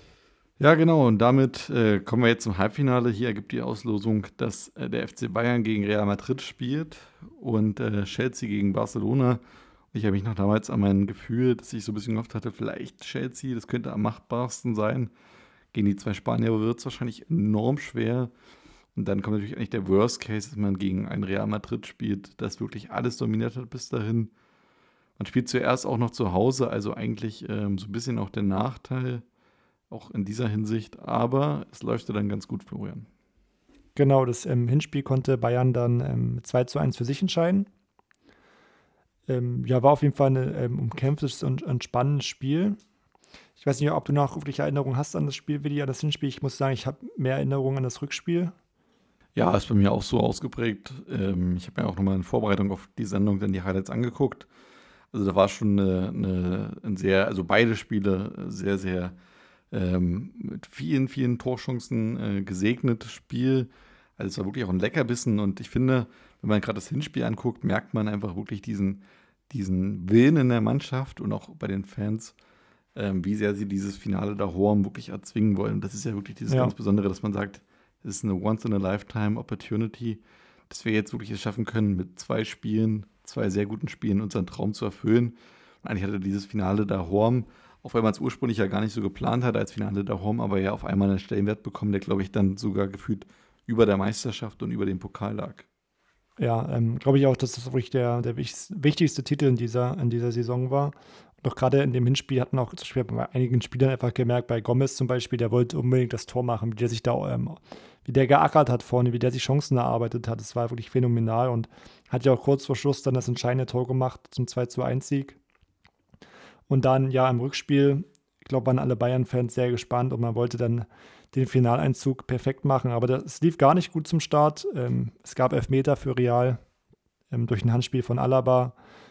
Ich denke, war berechtigt, der Elfmeter war eben schon klare Hand. Ein bisschen unglücklich natürlich für die Bayern, aber ja, nichtsdestotrotz hat Cristiano Ronaldo den Elfmeter dann sicher verwandelt. Und ja, kurze Zeit später hat Real sogar auf 2-0 gestellt. Ich glaube, da sind dann einige Zuschauer in Schwitzen gekommen. Ja, genau, aber die Bayern schaffen es dann mit einem 2-1 Anschlusstreffer, die Zeichen auf Verlängerung beziehungsweise dann später auch Elfmeterschießen zu stellen. Und Florian, wir haben das Spiel sogar zusammengeguckt, wenn du dich erinnerst. Ich erinnere mich noch, ja. Ja, das war schon echt, dann auch ab einem gewissen Punkt, dann hatte man das Gefühl, da liegt noch ein Tor in der Luft, weil ja auch dadurch, dass die ersten Tore schon nach 30 Minuten gefallen sind, und das Gefühl hatte, eigentlich, da muss noch was passieren, aber beide Mannschaften schenken sich da nichts, auch wirklich grandiose Torhüterleistung, sowohl von Neuer als auch von Casillas. Und damit kommt es zum Elfmeterschießen und da behält Bayern natürlich auch die Nerven. Genau, wichtiges Elfmeterschießen und ich glaube, Neuer hat auch einige Bälle gehalten und dann, ja, der entscheidende Elfmeter dann verwandelt von Schweinsteiger, souverän verwandelt, danach Trikot ausgezogen, Jubelnd abgedreht. Ich glaube, da ist dann den Spielern, den Verantwortlichen, auch den Fans dann ein großer Stein vom Herzen gefallen. Aber ich glaube, wenn man sich beide Spiele so im Gesamten betrachtet, waren es so 50-50 Spiele, aber ich glaube, Bayern war vielleicht doch ein Tick besser. Ja, das stimmt. Und auch für mich bis heute so eine kleine Genugtuung. Wenn man jetzt mal diese Elfmeterschießen-Situation anguckt, Alaba macht den ersten Elfmeter rein, 1-0, dann Ronaldo verschießt, weil Neuer hält, dann Gomez 2-0, das sind einmal zwei Spieler, die dann in dem Spiel auch schon viel abbekommen haben, also Alaba auch dann mit seiner gelben Karte, wo er weiß, er verpasst das Finale, ja, schwierige Nummer, dann verschießt Kaká, wieder in dieselbe Ecke, Neuer hält, dann tritt tatsächlich sogar Groß an, hat eigentlich so fast schon die Voranstellung auf dem Fuß, verschießt aber dann, Casillas hält, Alonso trifft, dann ausgerechnet Kapitän Lahm verschießt und dann kommt, glaube ich, eine Szene, an die wir uns alle erinnern, Sergio Ramos Elfmeter. Erinnerst du dich, Florian? Nee, ehrlich gesagt. Der ging ja wirklich meilenweit, der ging meilenweit am Tor vorbei. Echt, ja. Da gibt es ja dieses Meme damals mit, hieß der Felix Baumgartner? Ja, der aus dem Weltraum gesprungen ist. Das ist ein schönes Video damals bei YouTube, wo Ramos schießt und trifft Baumgartner quasi. Ja, und das kannst du mir ja nachher gerne nochmal zeigen. Und Schweinsteiger macht den entscheidenden Elfmeter rein. Und ja, deswegen einfach so, wenn man ja auch damals mit Ronaldo einen sehr dominanten Spieler und Ramos ein sehr, sehr aggressiver Spieler, wenn die das verschießen, dann ist das so ein bisschen Genugtuung. Und Bayern kreuzt sich das Ding in Madrid und das ist schon echt Wahnsinn. Ja, gerade weil auch, glaube ich, manche Spieler wie Cristiano Ronaldo oder Sergio Ramos so nicht die beliebtesten sind in Deutschland, war es natürlich für viele Genugtuung. Ja, bevor wir dann zum Finale daheim kommen, Willi, wo wir wahrscheinlich auch viele Geschichten haben, kurz nochmal zum Kontrahenten, der es dann wurde, und zwar der FC Chelsea gegen Barcelona im Halbfinale. Auch eine super Paarung eigentlich. Hinspiel hat Chelsea für sich entschieden, 1:0. Das Rückspiel ging dann 2:2 aus und ja, damit stand der Finalgegner fest, der Bayern, der FC Chelsea.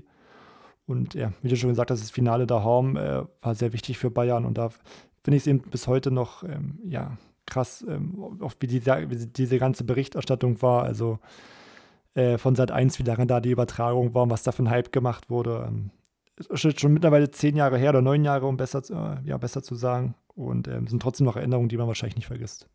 Klar, es war wirklich ein Fußballfesttag für Deutschland, worauf viele hingefiebert haben. In München ist natürlich Ausnahmestimmung die ganze Woche schon. Das Olympiastadion wurde dann zur Public Viewing Era auch umgebaut, weil man ganz genau weiß, die Leute wollen dieses Finale natürlich sehen. Und wie du sagst, Sat.1 macht gefühlt wochenlang Werbung dafür, macht 24 Stunden Live-Berichterstattung.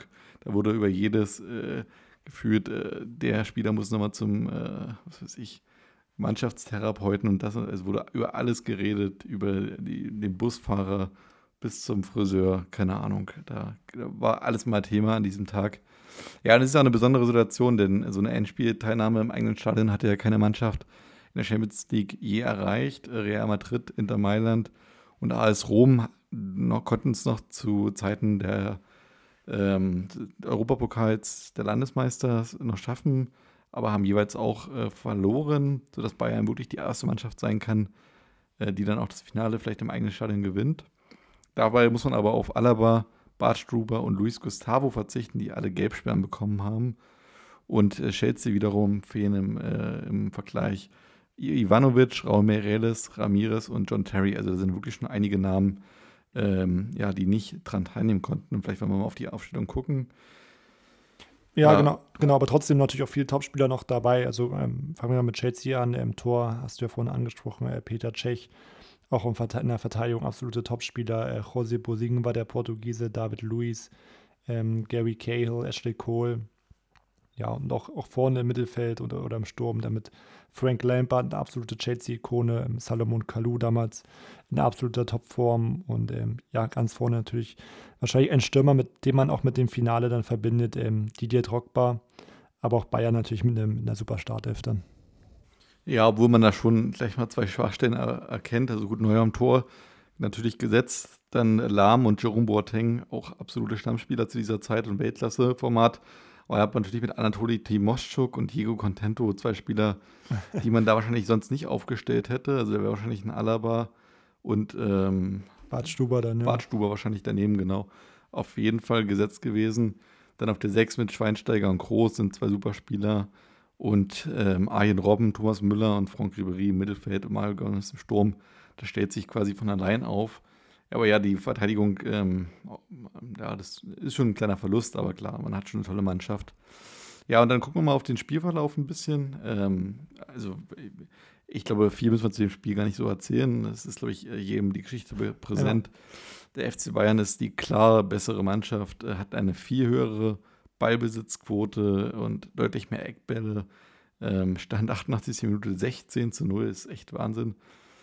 Diese Statistik, Thomas Müller und Mario Gomez haben 100%ige Torchancen, einen Robben trifft und anderen im Pfosten und Chelsea gibt überhaupt erst in der 34. Minute den ersten Schuss aufs Bayern-Tor ab, also es ist wirklich ein Spiel auf ein Tor, man weiß gar nicht, was Chelsea da mit dem Trainer Roberto Di Matteo für eine Taktik überhaupt hat, wie sie da überhaupt ein Spiel gewinnen wollen, ja, also man konnte es nicht wirklich erkennen.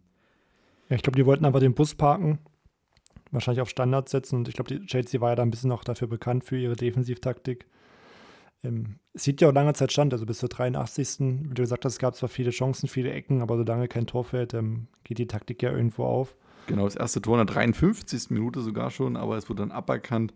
weil Ribéry dann doch deutlich im Abseits steht und dann in der 83. Minute brechen in München oder ja, wahrscheinlich in ganz Deutschland die Dämme, weil Thomas Müller, natürlich ausgerechnet Müller, mit einem Kopfballtor nach Flanke von Toni Kroos das Ding über Petr Cech köpft per Aufsetzer, ganz kurios in Müller-Manier. Ja, und Bayern damit wahrscheinlich Champions-League-Sieger, denkt man. Gibt dann auch ein paar Wechsel, die dann auch für dieses Spiel dann auch in einer nachträglichen Sicht nochmal entscheidend sind. Bayern wechselt dann Müller aus in der 87. Minute und bringt Daniel van Beuten, um abzusichern. Und postwendend in der Ecke danach köpft dann Didier Drogba zum Ausgleich. Das war, glaube ich, ein Wechsel, wo man dann auch, glaube ich, dann für die Nachspielzeit und Verlängerung dann auch, ja, wo nun Müller auch einfach gefehlt hat. Ja, auf jeden Fall. Also echt ein bitterer Zeitpunkt vom Wechsel. Aber wenn ich jetzt so schaue, Bayern hat ja insgesamt nur zweimal gewechselt. Also sie hätten ja theoretisch auch nochmal einen Verteidiger auswechseln können, um nochmal umzustellen. Aber tatsächlich kam in der Verlängerung dann nur Olic für Ribéry. Ja, wer weiß. Olic für Ribéry war ja auch dann, also 96. Minute, eine Minute nach dem verschossenen Elfmeter von Arjen Robben. Auch das macht wieder Robben zum tragischen Held. Es ist leider wirklich so bitter, denn nach diesem verschossenen Elfmeter gegen Dortmund, der in der Saison, hat er zum zweiten Mal die Nerven nicht. Also er hatte zwar gegen Real verwandelt, was auch enorm wichtig war, aber das ist dann natürlich ein richtiger Scheißzeitpunkt und einfach enorm bitter. Ja, Arjen Robben und Elfmeter ist so eine eigene Geschichte. Das war auf jeden Fall das Highlight, sage ich mal, denke ich mal, in der Verlängerung. Viel mehr gab es da eigentlich nicht. Ich glaube, die Mannschaften wollten auch nicht mehr so ins Risiko gehen.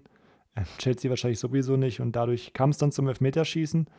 Und das begann ja sogar sehr gut für die Bayern. Philipp Lahm hat den ersten verwandelt. Neuer hat den ersten von Chelsea von Juan Mata pariert. Auch da nur ganz kurz zum Lahm war, das ist auch da, glaube ich, also wenn ich mich nochmal an dieses Spiel erinnere, waren alle entsetzt, dass Lahm zum ersten Elfmeter antritt. Weil echt? Lahm ja auch nie als Elfmeterschütze bekannt war. Also es war ja so, wenn man jetzt die Namensliste durchguckt, sind natürlich jetzt nicht so viele Spieler, wo man sofort sagt, der muss schießen, aber eigentlich, dass Lahm den ersten Elfmeter schießt, damit konnte man eigentlich nicht rechnen. Aber war es nicht sogar so, wenn wir jetzt schon, der dritte Elfmeter wird ja von Manuel Neuer geschossen, dass viele Spieler auch nicht schießen wollten? Wäre ich jetzt gleich noch gekommen, natürlich. Genau, also deswegen glaube ich, da habe ich das richtig in Erinnerung, ich war mir jetzt nicht mehr ganz sicher, aber ich glaube, das war auch der Grund wahrscheinlich, warum Lahm dann geschossen hat und warum auch Neuer geschossen hat, was ja echt untypisch ist, dass der Torwart schießt, aber... Ja, also das war ja damals so, das hat man im Nachhinein auch dann analysiert, dass Jupp Heynckes quasi dann fragt, wer jetzt alles schießen will. Und normalerweise bei einem normalen Spiel ist ja so, dass sich dann die Spieler melden und eigentlich von alleine aufstellen. Aber in dem Fall musste gefühlt Leute überreden, anzutreten. Also auch hier wird ihm auch vorgeworfen im Nachhinein, dass Toni Kroos nicht antritt, keinen Elfmeter schießt, obwohl er eigentlich auch ein vermeintlich sicherer Schütze gewesen wäre. Man weiß es nicht. Ja oder auch natürlich Arjen Robben. Also ich meine, er hat gerade verschossen. Aber eigentlich in der Situation, Also bei Robben kann ich es verstehen, dass er nicht antritt. Das wäre echt hart gewesen. Bei Kroos hast du recht. Aber das Problem ist auch zum Beispiel Müller, der ein sicherer Elfmeterschütze ist, oder Ribéry, der ein sicherer Elfmeterschütze ist. Die haben eben ausgewechselt. Ja, echt bitter, ja. Von daher gab es ja nicht mehr so viele Optionen. Und schauen wir noch mal kurz auf Elfmeterschießen. Wir haben es angesprochen, Lahm trifft und Neuer hält gegen Mata. Dann verwandelt Gomez.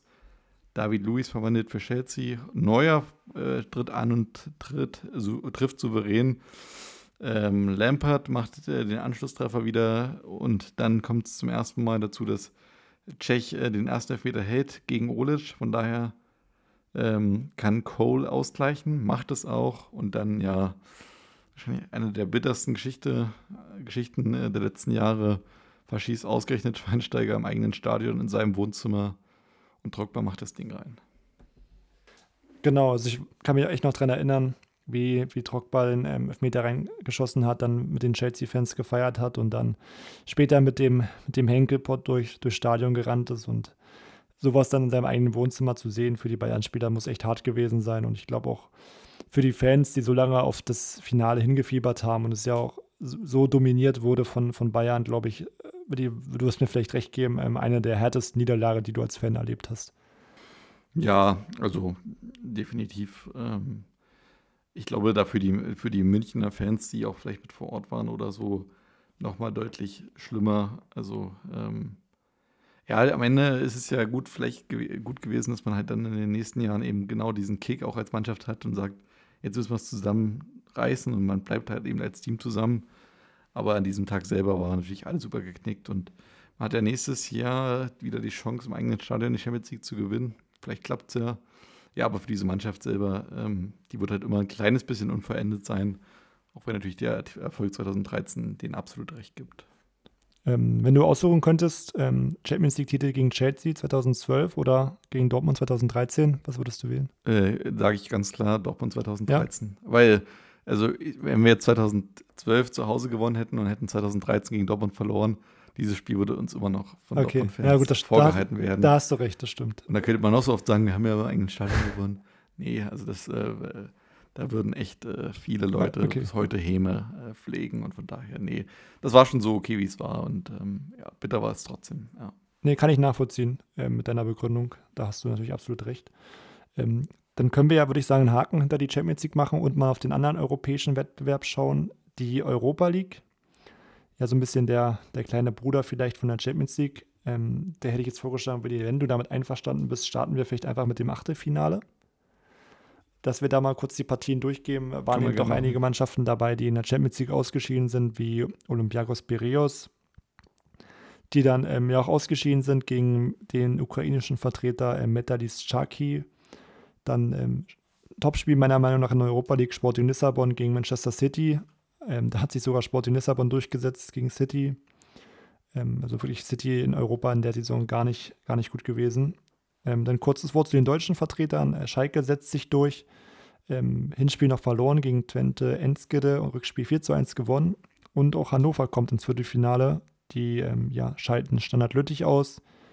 Ebenfalls im Viertelfinale stehen dann Valencia, die gegen Eindhoven gewonnen haben. AZ Alkmaar, die Udinese Calcio besiegt haben. Atletico Madrid, die gegen Besiktas Istanbul gewonnen haben, und noch ein spanischer Vertreter, und zwar Athletic Bilbao, die auch Manchester ausgeschalten haben, und zwar Manchester United. Also City und United irgendwie im Gleichschritt in die Europa League gekommen und im Gleichschritt ausgeschieden. Die waren auf jeden Fall unzufrieden. Und dann, Willi, würde ich sagen, kannst du ja mal auf das Viertelfinale eingehen. Ja, klar, kann ich gerne machen. Alkmaar trifft hier auf Valencia. Man gewinnt zwar das Hinspiel in Alkmaar 2:1, das Rückspiel wiederum in Valencia müssen die Holländer mit 0:4, muss man mit 0:4 leider verlieren, sodass Valencia ins Halbfinale kommt, gefolgt von einem weiteren spanischen Teilnehmer von Athletic Bilbao, die sich gegen Schalke 04 durchsetzen, nachdem man das Hinspiel auf Schalke mit 4:2 als Auswärtssieg gewinnen konnte, wird es natürlich im Rückspiel enorm schwierig. Schalke kommt zwar auch wieder bis auf ein 2:2 ran, aber die 2 Tore, die man noch gebraucht hätte, fallen dann nicht, sodass Schalke leider im Viertelfinale ausscheidet, genau wie die andere deutsche Mannschaft von Hannover 96. Man verliert sowohl zu Hause als auch in Madrid jeweils 2:1.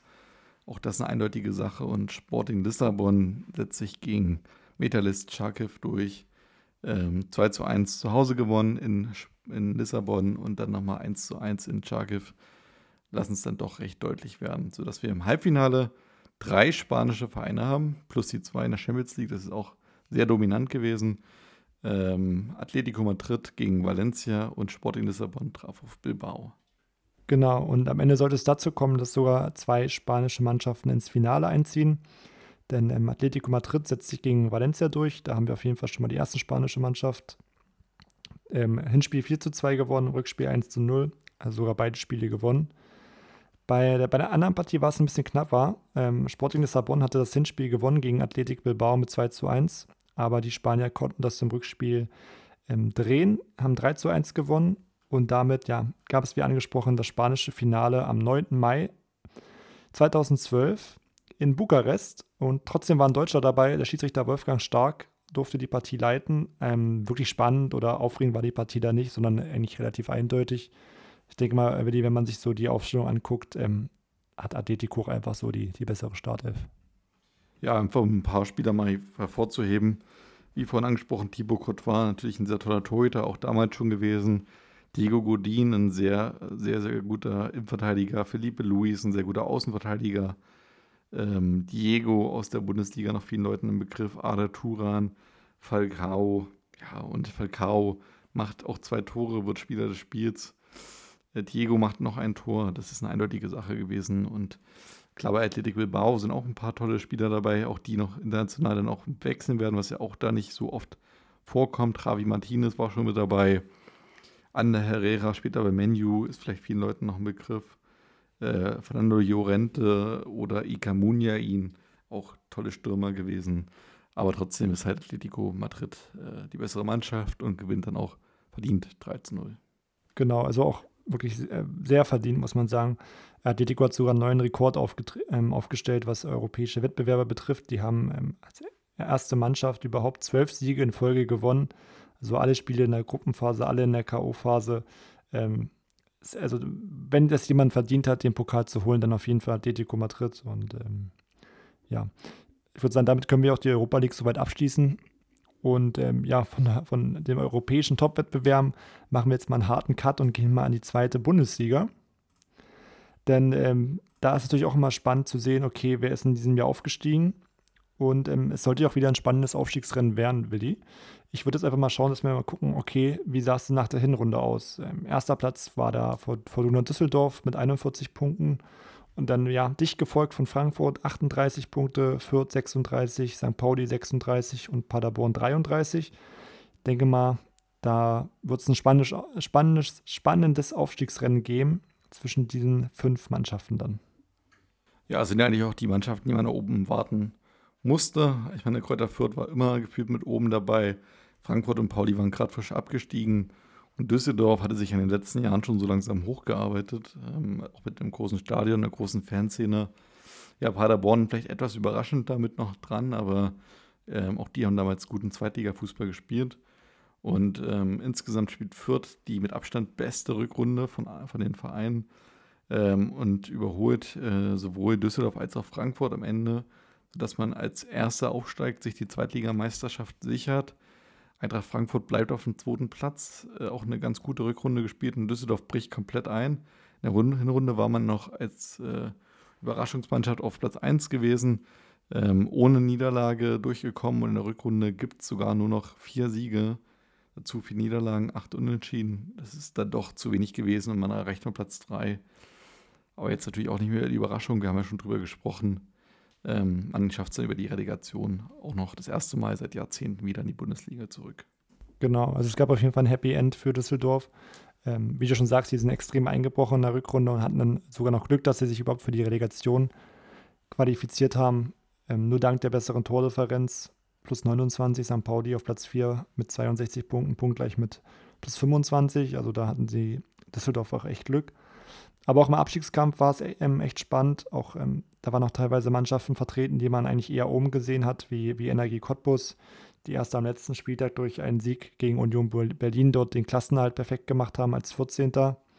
Abgestiegen damals ja Hansa Rostock, erst frisch aufgestiegen und es ging sofort wieder runter. Und ja auch Alemannia Aachen, finde ich auch ein bisschen traurig, weil auch ein Verein war, der lange in der 2. Liga war und auch einige Jahre in der 1. Liga.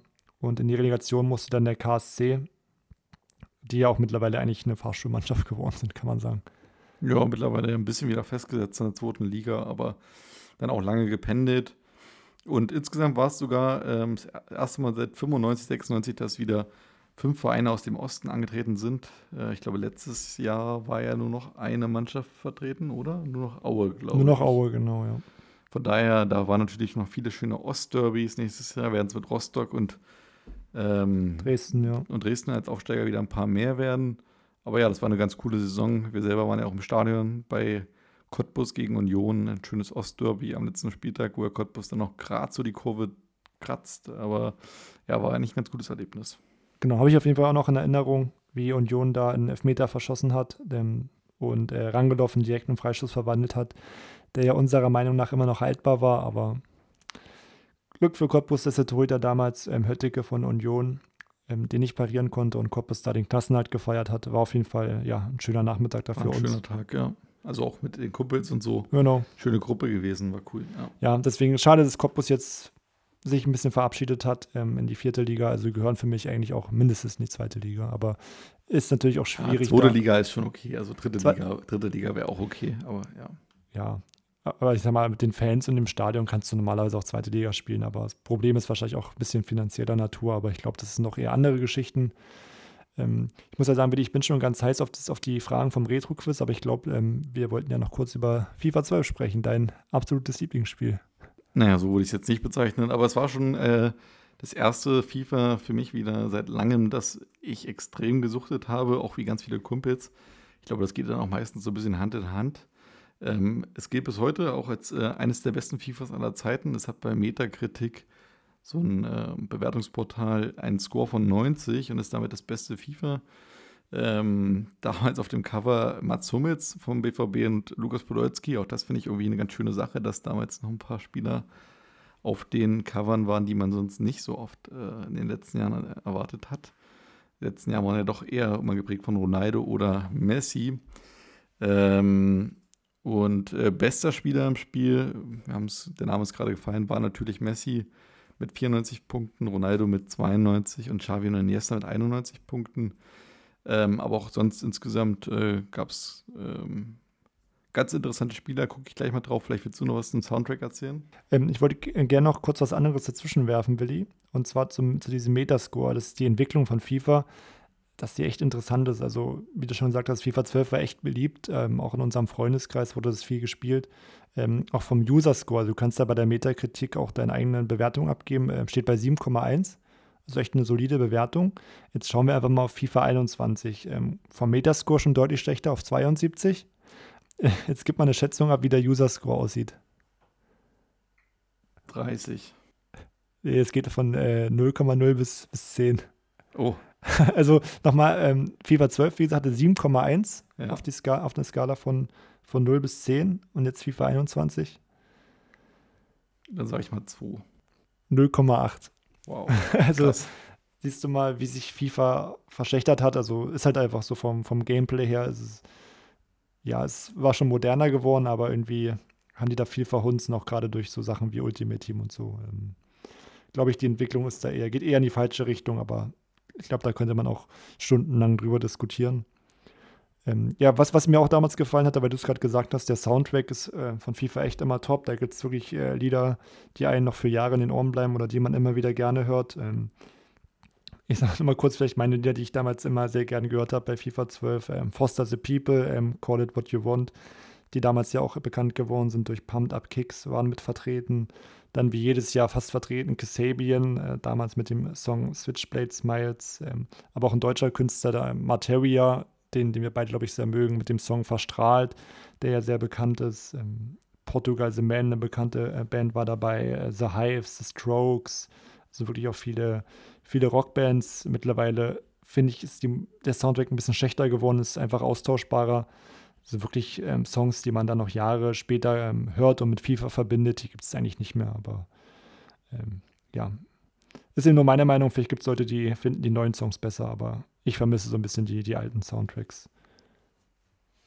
Ja, vielleicht können wir einfach mal ganz kurz gucken, was immer interessant ist. Sowas wurde aus manchen Spielern, die damals ja super als Talente gehalten und jetzt sie müssten ja langsam ihr Potenzial erreicht haben. Also das größte Potenzial im Spiel hat natürlich Messi mit 96, Ronaldo mit 94. Aber auch sonst ist es ja mal interessant zu gucken, welche Spieler damals noch nicht so gut bewertet waren. Und auch schon großes Potenzial versprochen wurde. Ich sage einfach mal nur ein paar Namen, Florian, du kannst ja mal gucken und eine Einschätzung eingeben, wie gut sie geschätzt wurden. Damals Christian Eriksen, 19 Jahre bei Ajax Amsterdam. Jetzt meinst du von der Stärke oder? Hatte er damals 79. Was hat er für eine Einschätzung bekommen? Oh, der galt als großes Talent. 94. Ja, 90, aber trotzdem ganz interessant. Okay. Aber es ist noch keine Frage vom Retro-Quiz. Nee. Okay, dann bin ich beruhigt. Dann der 19-jährige Marc-André Ter Stegen, auch schon immerhin 79 Punkte im Spiel. Potenzial? 88. 89. Auch das fand ich sehr interessant, dass FIFA ihn schon so gut gesehen hat. Ein Spieler zum Beispiel, den ich gar nicht mehr kenne, also zumindest sagt es mir gerade nichts, Andrea Ranocchia, sagt dir das was? Glaube ich, Innenverteidiger, oder? Ja, Innenverteidiger, genau. Hat immerhin ein Potenzial von 88 bei Inter Mailand damals. Okay. Dann hier auch Spieler, die zum Beispiel sehr, sehr schlecht noch bewertet waren. Ein Juan Manuel Iturbe, also Name sagt mir was, aber jetzt auch nicht mehr, dass er sich so gut entwickelt hat.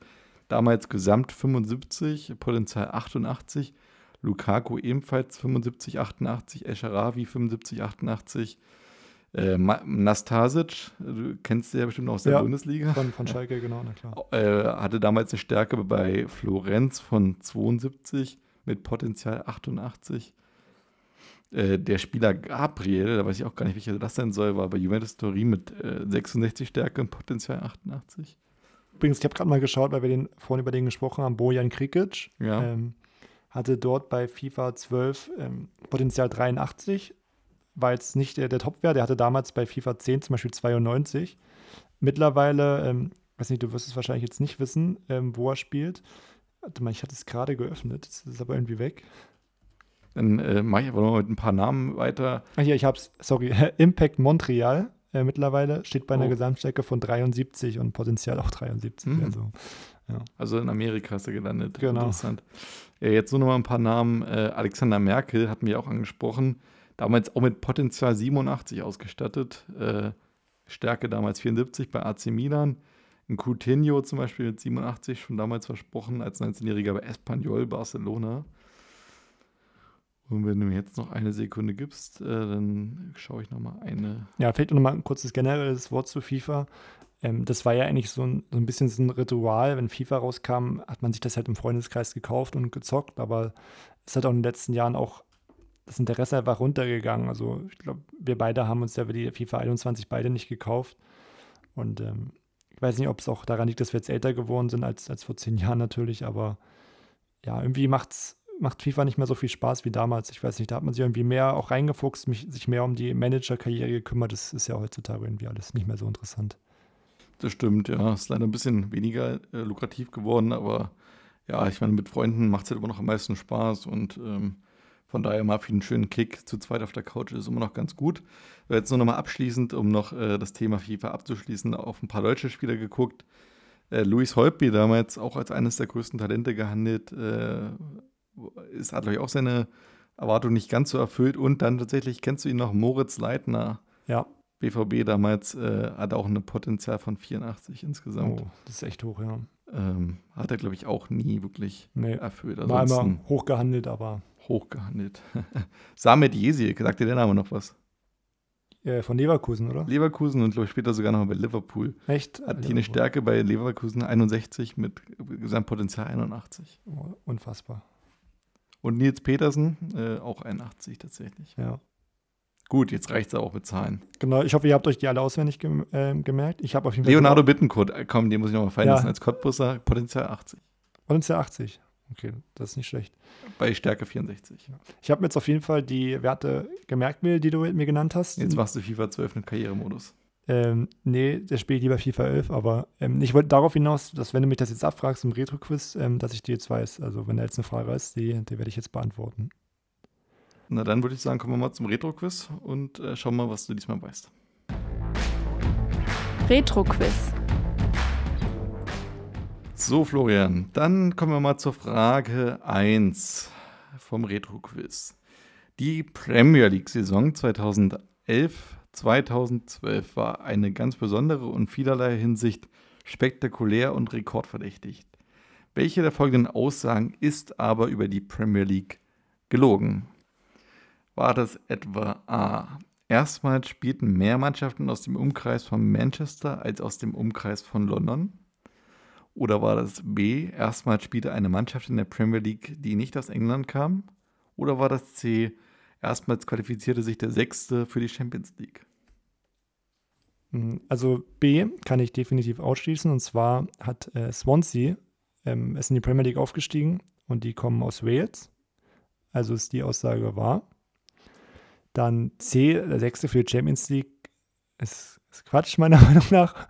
Deswegen sage ich A, weil ich kann mir nicht vorstellen, dass da mehr Vereine in der Region Manchester sind als aus der Region London. In London gibt es ja so viele Vereine, also Aussage A ist gelogen. Aussage A ist gelogen, also sagst du quasi, der 6. hat sich für die Champions League qualifiziert. Nee, da habe ich die Frage jetzt falsch verstanden. Also du musst ja sagen, welche Aussage falsch ist, ja? Also Aussage wäre, der 6. hat sich für die Champions League qualifiziert. Ach so, es gibt eine Mannschaft, die nicht aus England kommt, oder es gibt mehr Mannschaften aus Manchester als aus London. Aber der Sechste kann sich nicht für die Champions League qualifiziert haben. Aber wenn du das zur Auswahl gestellt hast, mal vielleicht durch den Pokal oder so. Aber nee, komm, ich bleib bei A, ganz ehrlich. Okay, du bleibst bei A, dann notiere ich mir das. Also wenn du so die Frage stellst, hat sich ja der Sechste über den Pokal oder so qualifiziert. Deswegen. Okay, kommen wir zur Frage 2. Glückwunsch Greuther Fürth. Nachdem man seit 15 Jahren fast immer eine der Spitzenmannschaften der 2. Bundesliga war, glückt im Jahr 2012 endlich der Sprung in Deutschlands höchste Spielklasse. Welchen Platz haben die Franken eigentlich in der ewigen Tabelle der 2. Bundesliga Stand 2021? Ist das A, der erste Platz, B, der zweite Platz oder C, der dritte Platz? Viertes Erster. Schreibe ich mir auf. Aber kann natürlich sein, die sind ja dieses Jahr aufgestiegen, vielleicht ändert sich dann kurz sowas, aber ich bin mir ziemlich sicher, dass sie Erster sind. So, kommen wir zu Mario Gomez, denn unser lieber Freund, der Super Mario, wurde ja in seiner Zeit bei Bayern oftmals kritisiert und seine Leistung vielleicht eigentlich niemals ausreichend gewürdigt. Wie viele Tore schoss denn der Stürmer der Bayern in seiner Champions-League-Saison 2011-2012? Waren das A, enttäuschende 2 Tore, B, durchschnittliche 6 Tore oder sehr gute 12 Tore? Also Bayern hat ja auf jeden Fall viele Tore in der Gruppenphase gemacht und also 2 schieße ich aus, 12 ist schon echt viel, aber die haben auch gegen Basel 7-0 gewonnen. Nee, ich glaube wirklich 12 Tore. Ich glaube, es ist wirklich eine super Saison. 12 ist eine ganze Menge, ich schreibe es mal auf. Ich glaube, es war wirklich Gomez, war da auch sehr gut drauf, also ich denke tatsächlich 12 Tore, ja. So, Stichwort Mario Gomez, Stichwort Finale daheim. Welchen Song wählte Sat.1 als seinen Finalsong in seiner 24-stündigen Berichterstattung und schuf somit die Grundlage für die Bekanntheit des Sommerhits des Jahres 2012? War das A, der Song I Follow Rivers von Lick Lee oder B, Ballada von Gustavo Lima oder C, Easy von Crow? Also Easy würde ich da ausschließen. Ich glaube, das passt nicht zu dem Finale. Ja, vielleicht war es ja easy. Für Bayern war es ja scheinbar nicht so easy. Ich glaube, ich glaube, I Follow Rivers ist meine Antwort. Okay. Aber ich möchte es jetzt nicht vorsingen, Willi. So, na dann kommen wir noch zu Frage 5. Schon vor 10 Jahren war Frank Buschi Buschmann die Stimme von FIFA. Der ist eine Legende am Mikrofon und für viele auch bis heute einer der beliebtesten Kommentatoren Deutschlands. Welche Ikone war denn in FIFA 12 an seiner Seite? War das A, Tom Bayer oder B, Manfred Manni Breukmann oder C, Sebastian Hellmann? Oh, Sebastian Hellmann war es nicht. Ich kann immer nur leider einen ausschließen, bei 2 bin ich mir aber unsicher. Tom Bayer war viele Jahre und Manni Breukmann auch. Ich glaube... Waren tatsächlich alle 3 sogar bei FIFA. Also Sebastian Hellmann war auch bei FIFA. Ja, aber ich glaube, Buschi hat dann Tom Bayer ersetzt. Hat Tom Bayer ersetzt? Also das ist deine Antwort? Es geht ja, wer neben Buschi kommentiert hat. Ach sorry. Aber ganz ehrlich, nach 2 Stunden, ich kann dir hier schon nicht mehr zuhören, Willi. Alles gut. So traurig wie es ist. Letzte Frage. Nee, auf jeden Fall, ich weiß nicht mal, was die Frage war, aber meine Antwort ist Tom Bayer. Okay. Der ja auch, muss man auch sagen, hat der nach dieser Saison jetzt seine Karriere als Sky-Kommentator beendet, also. Tom Bayer, ja, genau. Ja, auch eine bekannte Stimme. Also. Genau. Vielen Dank für die schönen Jahre. Ja, vielen Dank, Tom Bayer, und vielen Dank an euch Hörerinnen und Hörer. Also wer es hier bis hierhin geschafft hat, Respekt. Wir haben, glaube ich, wieder eine neue Rekordlänge. Tut uns leid, es ist leider so viel Information, die wir euch verkaufen wollen und zu erzählen haben. Danke, dass ihr zugehört habt. Fast 2 Stunden mal wieder gefüllt. Hört es euch ganz in Ruhe an. Gut, es ist jetzt ein bisschen spät. Aber ich hoffe, ihr habt es ganz in Ruhe angehört und hattet Spaß, wart gut unterhalten und schaltet dann auch in der nächsten Folge wieder ein, wenn wir dann über die Europameisterschaft und die Gruppenphase sprechen. Florian, die letzten Worte gehören dir. Genau, ich würde sagen, diesmal fassen wir uns kurz mit den letzten Worten. Danke fürs Hören, bis zum nächsten Mal, macht's gut und tschüss.